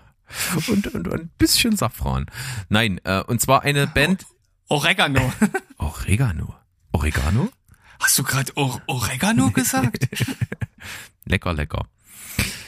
Äh, eine Band, die ich gar nicht so exzessiv höre, die aber für mich einen der geilsten Progressivsongs geschrieben hat, die es gibt. Und zwar ist das Gojira mit dem Song The Gift of Guilt. Ah ja, das ist ein Was geiler Song. Für ein Track. Wahnsinn. Und live, wie der alles wegballert. Unglaublich es sind auch mega Musiker. Also die haben schon richtig was auf dem Kasten. Super krass. Und auch Und äh, produktionstechnisch äh, gerade auch wirklich für diese bombastische Musikrichtung eine absolute Speerspitze und äh, äh, Referenzsound, muss man sagen. Wuchtig und trotzdem glockenklar, roh. Also da ist viel Kraft dahinter bei der Produktion. Äh, und das Ganze. Also, hm. also also für diejenigen unter euch, die selbst Gitarre spielen und genauso klingen wollen günstig, es gibt äh, eine Amp-Simulation, die diesen, äh, die in Zusammenarbeit mit dem Gitarristen erstellt wurde. Äh, Gujira Amp von äh, Neural DSP. Ähm, auch mit den ganzen Effekten und so. Also wer da äh, Bock drauf hat, da kann sich das ja, ja mal anschauen. Durchaus auch erschwinglich. Und abrunden möchte ich diese progressive Ebene hier mit einer Band, die eben nicht im Metal zu Hause ist, sondern äh, in so einem ganz anderen Genre. Ich würde es jetzt tatsächlich Avantgarde irgendwie bezeichnen. Es ist sehr, sehr kunstvoll, sehr, sehr abwechslungsreich, aber eben nicht Metal, bestenfalls ab und an mal ein bisschen Rock. Es ist die Band The Deer Hunter, aber nicht der, nicht der Rotwildjäger, sondern der Liebejäger, The Deer Hunter. Ähm, mhm. Ist praktisch auch, wenn man so will, eine Einmannband, ne? Also der Kopf, der macht im Prinzip alles, der spielt fast alle Instrumente, der singt, der ähm, ja hat dieses Projekt äh, ins Leben gerufen. Äh, Gibt auch schon viele Alben und der erste Song, den ich von der Band gehört habe, den packe ich hier auf die Liste. Der heißt The Most Cursed of Hands äh, und wie ist der zweite? Die haben immer so geteilte Who Am I? Äh, die haben immer so zweigeteilte Songs, die quasi irgendwie zwei Songs in einem sind. Das ist irgendwie so, äh, verstehe ich nicht ganz, warum man das so macht, aber von mir aus ist das so. Äh, ist von Act 5 Hymns with the Devil in Confessional und äh, The Most Cursed Hands of Who Am I ist ein richtig starker Song von The Deer Hunter. Ja, und du hast ja schon gesagt, praktisch eine Einmannband. Und genau dieser Musiker hat vorher in der Band The Receiving End of Sirens gespielt, die 2005 ein absolutes Überalbum rausgebracht haben mit Between the Heart and the Synapse. Also ähm, wer auf auf so ein bisschen so äh, sphärische Metal-Rock-Sachen steht, der kann da auch mal reinhören. Richtig, richtig gut. Und äh, im Grunde genommen äh, wurde da schon angedeutet, was dann später völlig ausufernd in dieses äh, Rock, progressive Musical, sonst was äh, Gefleddere sich äh, erweitert hat. Also das ist wirklich ja, abgefahren. Also wie du schon sagst, ne, Musical äh, ist auch eine, ein großes Stichwort für die Platte. Da gibt's wirklich sehr, sehr musicalhafte Einschläge, die ich äh, wirklich wahnsinnig überragend finde, wie, weil die so, so sich so super einfügen. Ja, und das muss man halt auch erstmal schaffen, ne? Sowas homogen irgendwie in so einen Song und äh, über ein ganzes Album mit reinzubringen. Und äh, du hast ja schon gesagt, Act 5 äh, oder 5 heißt dann äh, das eine Album mit dem entsprechenden Beititel. Und äh, daraus kann man dann schon entnehmen, dass das Ganze auch ähm, ein Konzept hat. Also thematisch ineinander greift. Definitiv, so sieht's aus. Und jetzt sehe ich gerade, ich habe noch, ähm, hab noch was für die progressive Schiene. Und zwar äh, eine deutsche Band, äh, die an Spielfreude auf der Bühne live nicht zu überbieten ist. Und zwar ist es Long Distance Calling, die hauptsächlich Instrumentalmucke machen. Ah, und äh, irgendwie das ganze Genre für mich so erschlossen haben und mich damals mit dem Self-Titled Album, das war glaube ich ihr drittes Album, äh, völlig weggehauen haben mit dem Opener-Song Into the Black White Open, der äh, eigentlich genau betrachtet total simpel ist, aber so eine Kraft und produktionstechnisch auch so super einschlägt und so eigenständig klingt. Absoluter Wahnsinn, liebe ich total. Ja, noch so eine Band, mit der ich relativ wenig anfangen kann, wobei ich das neueste Album eigentlich ganz geil ja. finde. Das hat Aber mir du gefallen. Hast du noch nicht live gesehen. Ich sag dir, wenn du ja, die, ich glaube, das würde einiges ja, wenn ausmachen. Wenn du die einmal gesehen hast, ist, ist, äh, dann erschließt sich was. Und witzigerweise war ich auch beim Konzert von denen in Dresden und da war eine Band, Vorband, von der ich noch nie was gehört hatte. Und ich war mit meiner Frau dort und wir standen da. Die haben angefangen mit Spielen und haben nichts erwartet und wir gucken uns zwischendrin einfach völlig ungläubig an und denken uns, Alter, was ist das denn? Das ist ja der Wahnsinn ähm, ist die Band aus Island Agent Fresco. Das ist hm. unglaublich gewesen. Also das habe ich noch nie vorher erlebt. Das ist auch so ein so ein bisschen ein bisschen progressiv, aber es ist halt äh, auch sehr so ein bisschen auch ein bisschen elektronisch, aber auch so runtergebrochen, minimalistisch, irgendwie aufs Nötigste. Ist ganz, ganz ähm, äh, schwer zu beschreiben, finde ich. Äh, und wenn man aber weiß, dass, dass die aus Island kommen, dann hört man das irgendwie. Also es hat so, so einen typisch isländischen musikalischen Touch. Ähm, die Platte Destrier ist wirklich von vorne bis hinten sehr, sehr hörenswert. Gibt's wirklich gute Songs drauf. Mein Lieblingssong ist Sea Hell. Ja, sehr, sehr schöne, sehr, sehr gute Band mit einem absolut überragenden ja, Sänger. Ganz, und das ist auch einer dieser richtig, richtig high-pitched Sänger, wo man fast denkt, es singt eine Frau und äh, der holt mich total ab. Also da finde ich. Und äh, da gibt's ja auch ein Pendant, ist quasi die, die sehr bekannte Band Le Prou. Weiß nicht, ob man ja. die so ausspricht, aber äh, die haben quasi ich glaube schon, ja. eigentlich denselben Sänger. Die klingen sich sehr, sehr ähnlich im Gesang. Und äh, in diesem äh, in diesem Zuge nehme ich jetzt noch einen äh, Song ganz aktuell mit drauf. Oder was heißt, der ist jetzt nicht der ist nicht der allerneueste, es gibt jetzt einen, der ist noch neuer, aber von Le Prou, äh, Castaway Angels ähm, ist glaube ich Ende letzten Jahres rausgekommen. Das ist so ein mega geil krasser Song mit einem mit einem äh, Finale, wo sich der Sänger auch in ungeahnte Höhen schwingt und wo man wirklich Gänsehaut bekommt. Also bitte, bitte reinhören. Ja. Bitte. Und wir sind ja jetzt schon relativ lange dabei, aber wir nähern uns tatsächlich dem Ende. Es ist Land in Sicht. Ja. Äh, bei mir gibt es quasi ähm, auch noch so ein kleines bisschen progressiv, auch eine Band, die erst, ich glaube, letztes Jahr so richtig auf der Bildfläche äh, aufgetaucht ist. Und zwar ist das die Band Sleep Token, die also auch wirklich so leicht progressiv schon ist, aber irgendwie so was ganz eigenes macht, was ich vorher noch nicht gehört habe. Die Platte Sundowning ist wirklich absolut hörenswert, sehr, sehr unterschiedlich in den Songs. Und ich habe jetzt hier einfach mal den Song, den ich am coolsten finde, draufgepackt und das ist Higher. Ja, Higher ist geil. Levitating finde ich mega. Ähm, Im Grunde genommen äh, sind auf dieser Scheibe, die äh, die auch Stück für Stück veröffentlicht wurde, immer ein Song, bis alle draußen waren und dann als äh, Gesamtwerk veröffentlicht wurde, ist auch jeder Song äh, richtig, richtig gut. Und äh, am Anfang hatte ich so die Assoziation äh, Coldplay und progressiver Metalcore gepaart. So klang ja. das für mich. Also vor allem durch den ja. Sänger. Ich glaube, die sind Natürlich auch ja so ein bisschen bekannter geworden, weil die ein Cover gemacht haben von Hey Ja von Outcast. Ich glaube, so, das war der erste ja. Punkt, wo die ein bisschen breiter bekannt geworden sind. Was auch, also äh, jeder kennt wahrscheinlich Hey Ja von Outcast. Äh, hört euch gerne mal die Version von Sleep Token an. Die ist wirklich, die, die macht einen komplett anderen Song draus. Hm. Aber, aber gut. ist irgendwie sehr speziell und fasst auch den, deren Stil sehr, sehr gut zusammen, finde ich. Ja, auf jeden Fall äh, kann man da schon vieles raushören, was man dann auch, äh, auch, auch auf dem Album hören kann. Und äh, generell ist das ja eine sehr spezielle Band. Ne? Also keiner weiß, wer hinter äh, den Musikern steckt. Die treten nur mit Masken auf und haben da auch äh, um, um Sleep Token äh, so eine Gottheit, so ein bisschen so eine Geschichte gesponnen. Das ist alles ein bisschen abgefahren. Ähm, kann man sich mal äh, ein bisschen was zu durchlesen, wenn einen das interessiert. Jo. Super, super. Also ich habe jetzt hier noch einen äh, größeren Block und dann gibt's noch so einzelne Songs, die ich zwischendurch mal ausgelassen habe. Ich würde jetzt aber, wie gesagt, diesen einen Block gerne noch mit reinnehmen, weil ich den als sehr wichtig so für meine musikalische Entwicklung erachte.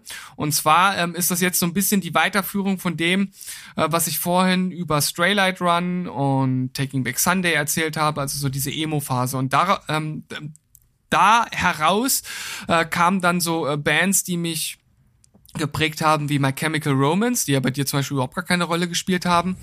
Hm. Und äh, hier einen den bekanntesten, äh, der bekanntesten Songs, ähm, Helena mit reingenommen, auch super geiles Video dazu.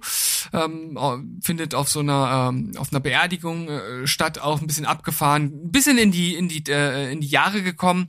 Das Video, aber äh, macht irgendwie trotzdem noch was her. Äh, von dem Album Three Cheers for Sweet Revenge. Für mich das absolute Überalbum von My Chemical Romance. Dann ähm, eine Band, die auch gerade aktuell ein neues Album rausgebracht hat, das ich genauso wie ich glaube gefühlt die letzten drei, vier Alben auch nicht mehr so geil fand. Äh, AFI mit äh, Girls Not Grey. Also den Song werde ich, glaube ich, auch für immer in mein Herz geschlossen haben, weil der einfach, der ist einfach besonders. Ich, ich, ich weiß nicht warum aber ja, der hat was, was andere Songs nicht haben. Es liegt vor allem auch mit an dem Sänger, wie der aufgebaut ist, äh, der geile Refrain und ja, auch hier das ganze Album Sing the Sorrow, für mich das Beste von AFI. Bitte auch mal dort reinhören. Ich äh, kenne, äh, ja? ich kenne von AFI nur einen einzigen Song. Das ist auch total lustig, wie das nicht in meiner Welt eine Rolle spielt. Ich kenne nur Miss Murder. Ja, auch ein geiler Song. Ja. Den mag ich auch sehr gerne. Den finde ich auch hört, richtig gut. Hm. Aber hör dir mal uh, Girls Not Grey an. Den müsstest du eigentlich schon gehört haben, weil der auf einer Liste von mir war. Kann gut sein. Ja.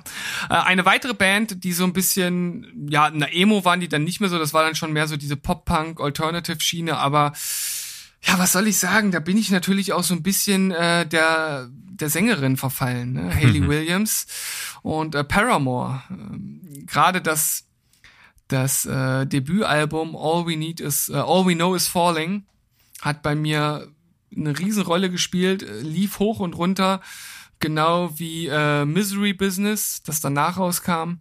Ähm, ich habe mich jetzt aber für Emergency entschieden. Mhm. Ähm, einer der ersten Songs, den ich damals gehört habe und finde ich nach wie vor noch mega stark.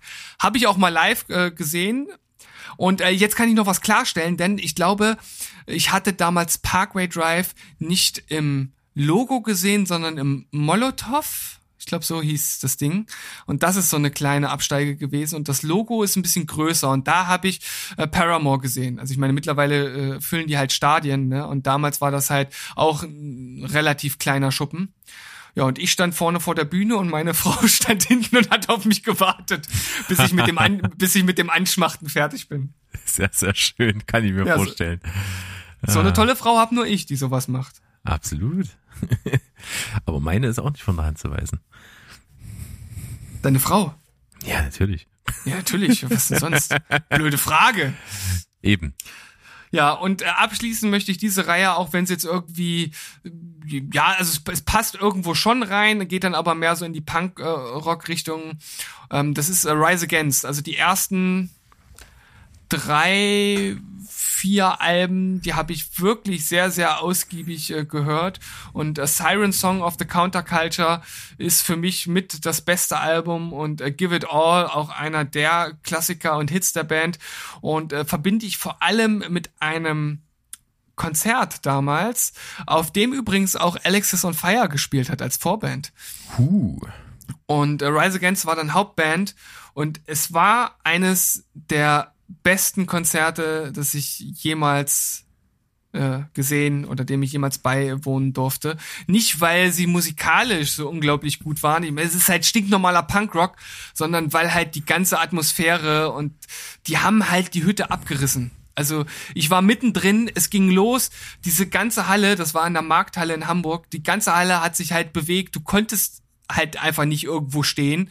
Es ging halt einfach nur drunter und drüber. Und äh, bei Give It All gibt's so eine Stelle ähm, hinten raus äh, bei der äh, Bridge, wo einmal ganz kurz niemand spielt und es ganz ruhig ist und dann halt wieder dieser Refrain einsetzt, einsetzt und bei dieser Stelle ist halt auch der Sänger in die äh, in die Menge gesprungen. Es war halt echt, es war einfach nur geil. Ja, das sind so Momente, wo man sich total dran erinnert. Also solche Konzertsachen, äh, die kannst du halt eben nicht äh, nachempfinden, wenn du nur die Platten hörst. Es sind halt schon Konzerte für sowas da. Und doch eine Band kann ich jetzt hier noch mit äh, äh anfügen, weil es passt. Äh, die von dir schon erwähnten A Day to Remember, beziehungsweise du hast vom Sänger gesprochen und hast ja gesagt, ich habe da ein bisschen mehr Bezug zu. Und ja, ich finde ich finde die letzten Alben jetzt auch äh, teilweise nicht mehr ganz so geil, aber äh, For Those Who Have a Heart, ich glaube, das war das zweite Album, ähm, da gibt es einen Song, der hat mich von von Anfang an mitgenommen, weil er zum einen so einen richtig geilen, recht stumpfen Drive eigentlich hatte, aber dann vor allem hinten raus in dem Ende, wo, ich weiß nicht, also mindestens dreistimmiger äh, Gesang dann zu hören ist mit der äh, Tagline oder der, der Hookline des Songs, äh, und so heißt er auch, You should have killed me when you had the chance. Also, das ist wirklich für mich einer der geilsten A Day to Remember Songs ever. Abgefahren. Sehr, sehr geil. Ja, bist du mit deinem Blog durch? Das ist mein Blog, der jetzt äh, durch ist und ich kann tatsächlich nur noch so einzelne ähm, Songs jetzt äh, anbringen. Vielleicht mache ich das als letzten Blog dann gleich nochmal als Abschluss. Genau. Also ich habe jetzt noch äh, zwei Themen offen. Und zwar das eine ist, ähm, ich will hier trotzdem mal einfach auch die Gunst nutzen, so ein paar Bands auch zu nennen, wo wir vielleicht auch Leute persönlich kennen oder die irgendwo hier bei uns aus der Gegend kommen. Ähm, auch wenn da mehr oder weniger Sachen dabei sind, die ich auch immer noch, äh, sage ich mal, regelmäßig höre, aber trotzdem finde ich das eine, eine coole Sache, die auch mal mit zu erwähnen. Und Ito. da fangen wir ne, ja, gab's auch mal. Ist bloß nicht bei Spotify, deswegen kann ich sie nicht draufpacken. Schade. Ähm, aber äh, zum einen natürlich von unserem Kumpel Sandro, die Band äh, Groove Venom gibt es, äh, haben auch schon ein paar Alben rausgebracht, mit auch jetzt letztes Jahr ein neues. Und ähm, wir haben ja hier, als er zu Gast war, über die Scheibe Wir müssen reden gesprochen. Und davon packe ich jetzt einfach mal meinen Favorit drauf. Und zwar ist das Du und ich von Groove Venom. Dann geht's weiter mit unseren guten, guten Freunden von The Sleeper liebe Grüße an der Stelle, die auch gerade ihre neue Platte rausbringen, haben schon zwei Singles draußen mit Videos. Checkt die unbedingt aus. Äh, richtig coole Dudes und äh, die Mucke, die sie jetzt so eingeschlagen haben, äh, ist tatsächlich sehr, sehr mein Ding. Und äh, ich packe jetzt keine von den neueren Singles drauf, sondern die äh, drittletzte. Und zwar war das Swan Dive. cooles Ding auschecken. Dann, wenn wir bei Leipzig sind, müssen wir über eine, ich sag mal, Szenenlegende reden, äh, auch in der progressiveren Ecke, und zwar ist es Disillusion. Mhm. Ähm, Disillusion hat sich absoluten Stand erspielt, äh, ist wie gesagt in der Szene sehr, sehr anerkannt, hatten ihr Comeback jetzt, also äh, ich sag mal 2019, ne, war das glaube ich noch. Mhm, ja. Ähm, relativ frisch, aber ihre Platte Back to Times of Splendor ist der absolute Klassiker und der Opener-Song And the Mirror Cracked sollte auf diese Liste. Hammermäßig. Es ist, ist so ein krasses Album. Man muss natürlich sagen, dass, äh, dass äh, Mastermind, Sänger und Gitarrist der Band äh, Andy Schmidt schon recht speziell ist, was den Gesang anbelangt. Und ich weiß, dass das viele überhaupt gar nicht geil finden und ich habe auch ein bisschen gebraucht, weil ich habe nämlich erst von dem Legendenstatus gehört und dann die Platte und äh, das hat mich auch ein bisschen irritiert, muss ich sagen. Ich habe gebraucht, um mich daran zu gewöhnen. Aber wenn man erstmal drin ist und dieses Spezielle in seiner Stimme und er liegt auch nicht immer ganz drauf auf den Tönen, das lässt sich nicht von der Hand weisen. Aber das ist super speziell und einzigartig. Definitiv. Und auch die letzte Platte kann man unbedingt empfehlen. Ähm, einer, der jetzt Gitarrist ist bei Disillusion, äh, der gute Sebastian, liebe Grüße an der Stelle, ist auch Gitarrist gewesen bei der Band Echo Mensch, die es aktuell nicht mehr gibt, aber auch eine coole Platte rausgebracht hat. Äh, ziemlich krasse Mucke, weil die hat so sehr auch teilweise sehr poppigen Gesang mit ultra tiefen Gitarren gemischt. Also ich glaube, die haben acht Seiter gespielt oder sowas. Äh, sehr, sehr speziell äh, habe ich hier den Song Grenzgänger auf der Liste. Und Sänger von Echo Mensch, der hat auch eine Progressivband beigewohnt und äh, mit seiner Stimme beglückt, die auch jetzt vor kurzem erst, ähm, also was heißt vor kurzem, aber auch jetzt zuletzt erst äh, äh rausgekommen ist und zwar mit einer kleinen EP namens Home, ist die Band Beat, B-I-I-D. Habe ich mal den Song Let Go draufgepackt. Und natürlich muss auch so eine kleine Eigenwerbung rein. Ich habe ja selber auch bei der Band Last Chapter gespielt.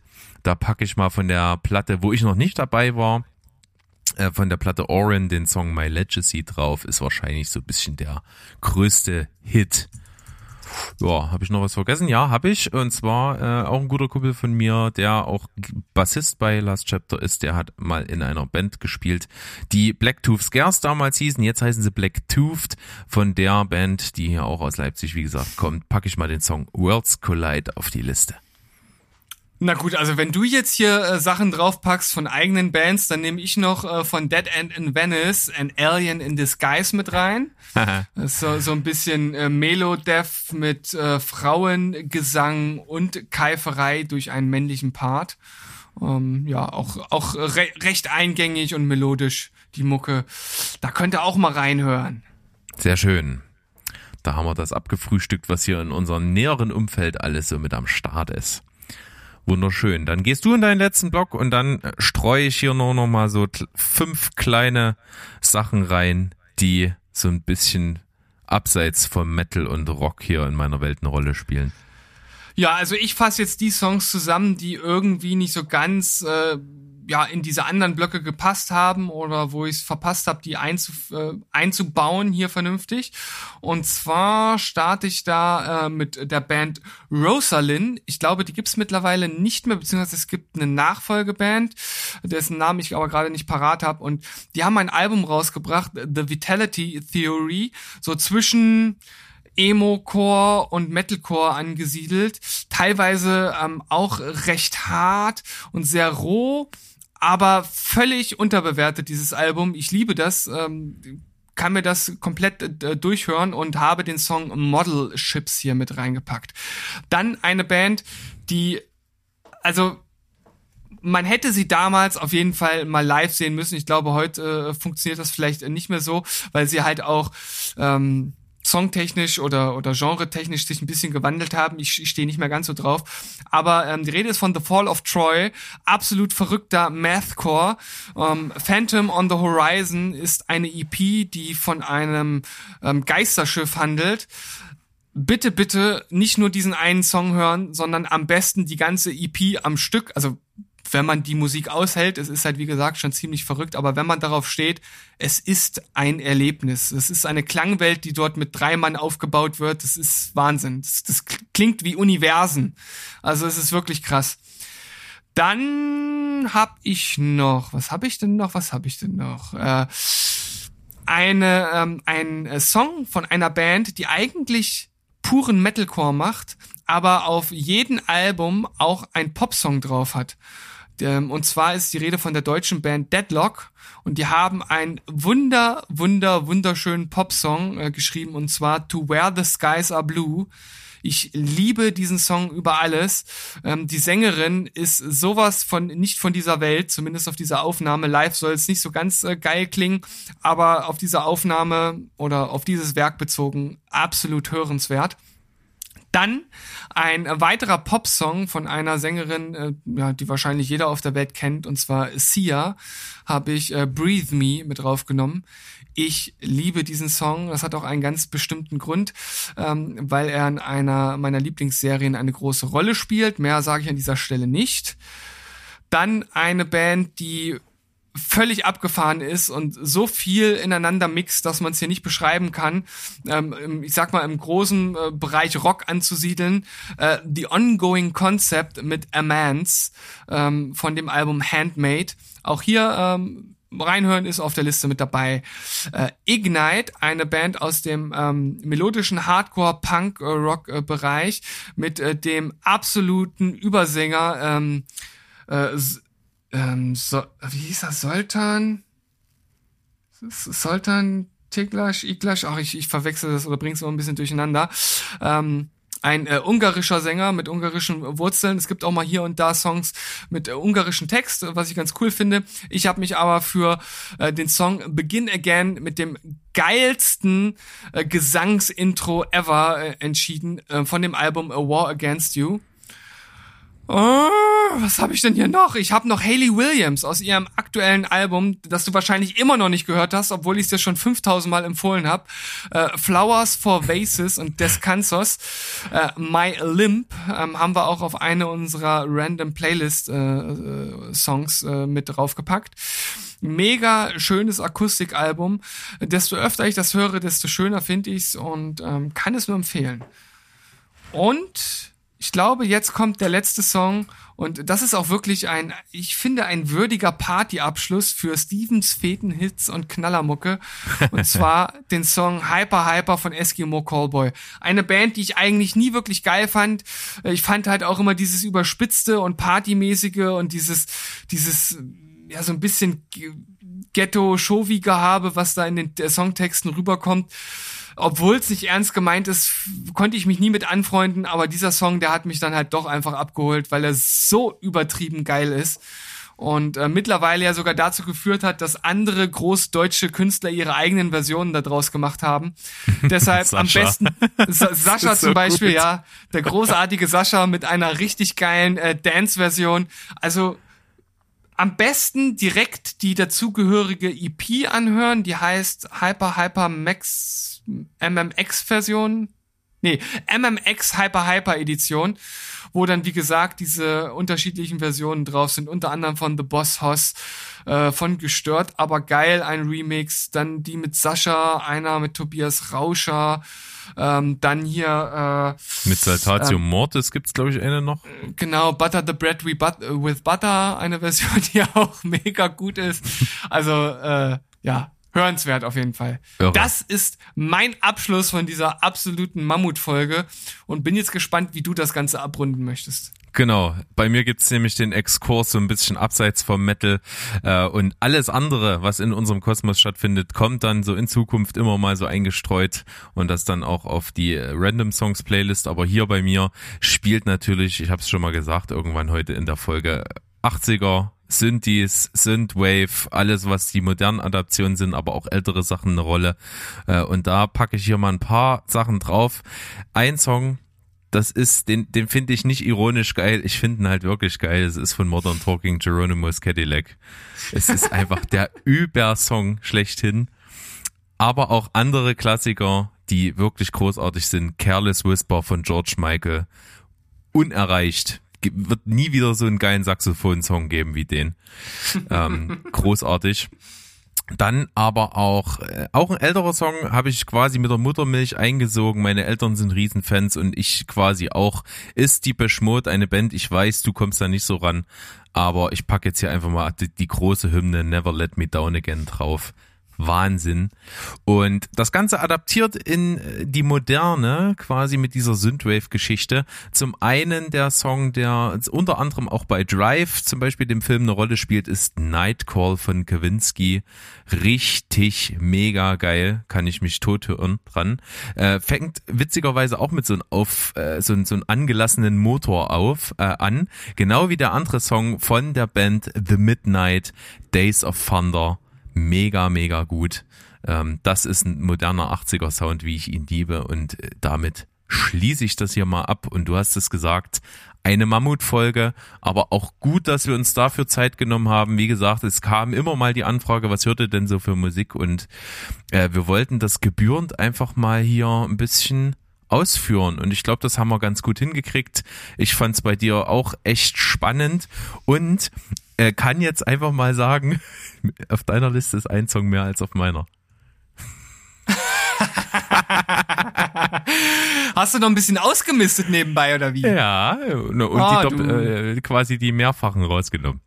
Oh, du geiler Typ, ey. Wahnsinn. Sehr, sehr schön. Da sind aber wir also bei 103 Songs in Summe. Aber nur, weil ich den Dead End in Venice Song noch draufgenommen habe. Ja, das stimmt. Sonst hätten schön, wir gleich schön. viel gehabt. Vom Feinsten, oh, Berg, Ja. Es hat Spaß gemacht. War gut. Das, das, das war krass. Das war echt krass. Ich hoffe, dass wir euch ein bisschen begeistern konnten. Es ist natürlich deutlich schöner, wenn man irgendwie gleich ein bisschen in die Songs hätte reinhören können. Aber vielleicht äh, ist es so auch ein bisschen, äh, bisschen schöner, dass man erstmal einen Überblick bekommt und sich dann selbst halt aussuchen kann, was man sich anhört und was nicht.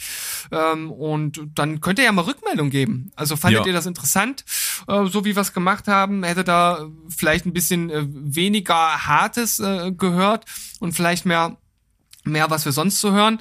Äh, falls da Bedarf besteht, könnte man ja in Zukunft nochmal eine extra Folge dafür machen.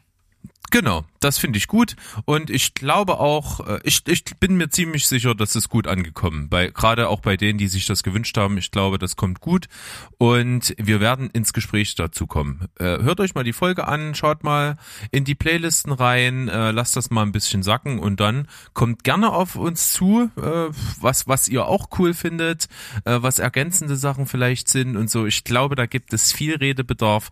Dazu treffen wir uns gerne auf unserem Discord-Server. Links findet findet ihr eigentlich überall bei uns auf den, auf Homepage und Social Media Kanälen. Und auch schaut ihr hier in die Show Notes der Folge rein oder auf den Postings zu der Folge. Da findet ihr alle Links zu den Playlisten und so. Das kriegt man alles hin. Steven, vielen Dank. Jo. Schöne Folge. Äh, Rock'n'Roll, würde ich sagen. Ja, äh, Rock'n'Roll und dicke, äh, nee, das sage ich jetzt nicht. Aber oh, das Niveau nochmal gedroppt zum Schluss hier. Oh, sind wir bei unserem Shovi-Ruf. Äh, genau, nur angetäuscht, nur angetäuscht. Nur, nur angetäuscht und dann weggeduckt. Ähm, ja, äh, ich, ich schaue jetzt einfach mal äh, das, was ich eigentlich äh, schon äh, seit sieben Minuten machen wollte, ein bisschen Fußball. Ähm, weil hat ja jetzt hier doch länger gedauert als irgendwie geplant oder angenommen. Äh, was machst du noch so? Ja, auch Fußball gucken. Tatsächlich? Ja, mal gucken. Mal gucken. Äh, Dänemark führt schon. Und Essen. Ich bin und ja Essen. Ja, das mache ich auch. ähm, denn ich muss ja sagen, nachdem jetzt äh, sowohl die Schweiz als auch Deutsch, äh, Deutschland draußen sind, äh, bin ich äh, Dänemark-Fan. Für wen hältst du jetzt? Äh, ich glaube Italien. Oh, Berg. Da kriegen wir Ärger miteinander. Hm, mm. Ganz böse. Na gut, aber vielleicht gibt's ja das Finale. Warte mal. Äh, ja doch, könnte passieren. Wenn Dänemark es ins, äh, ins Halbfinale schafft, dann spielen die, glaube ich, gegen England oder gegen die Ukraine. Und dann könnte es ein Finale Dänemark-Italien geben. So sieht's aus. Dann warten wir mal ab, was passiert, ob wir Propheten sind. Und bis dahin verbleiben wir wie immer mit Tschüss, Ciao und Goodbye. Bleibt auf gar keinen Fall musikfrei. Tschüssi. Kowski. Ringauen. Ringauen.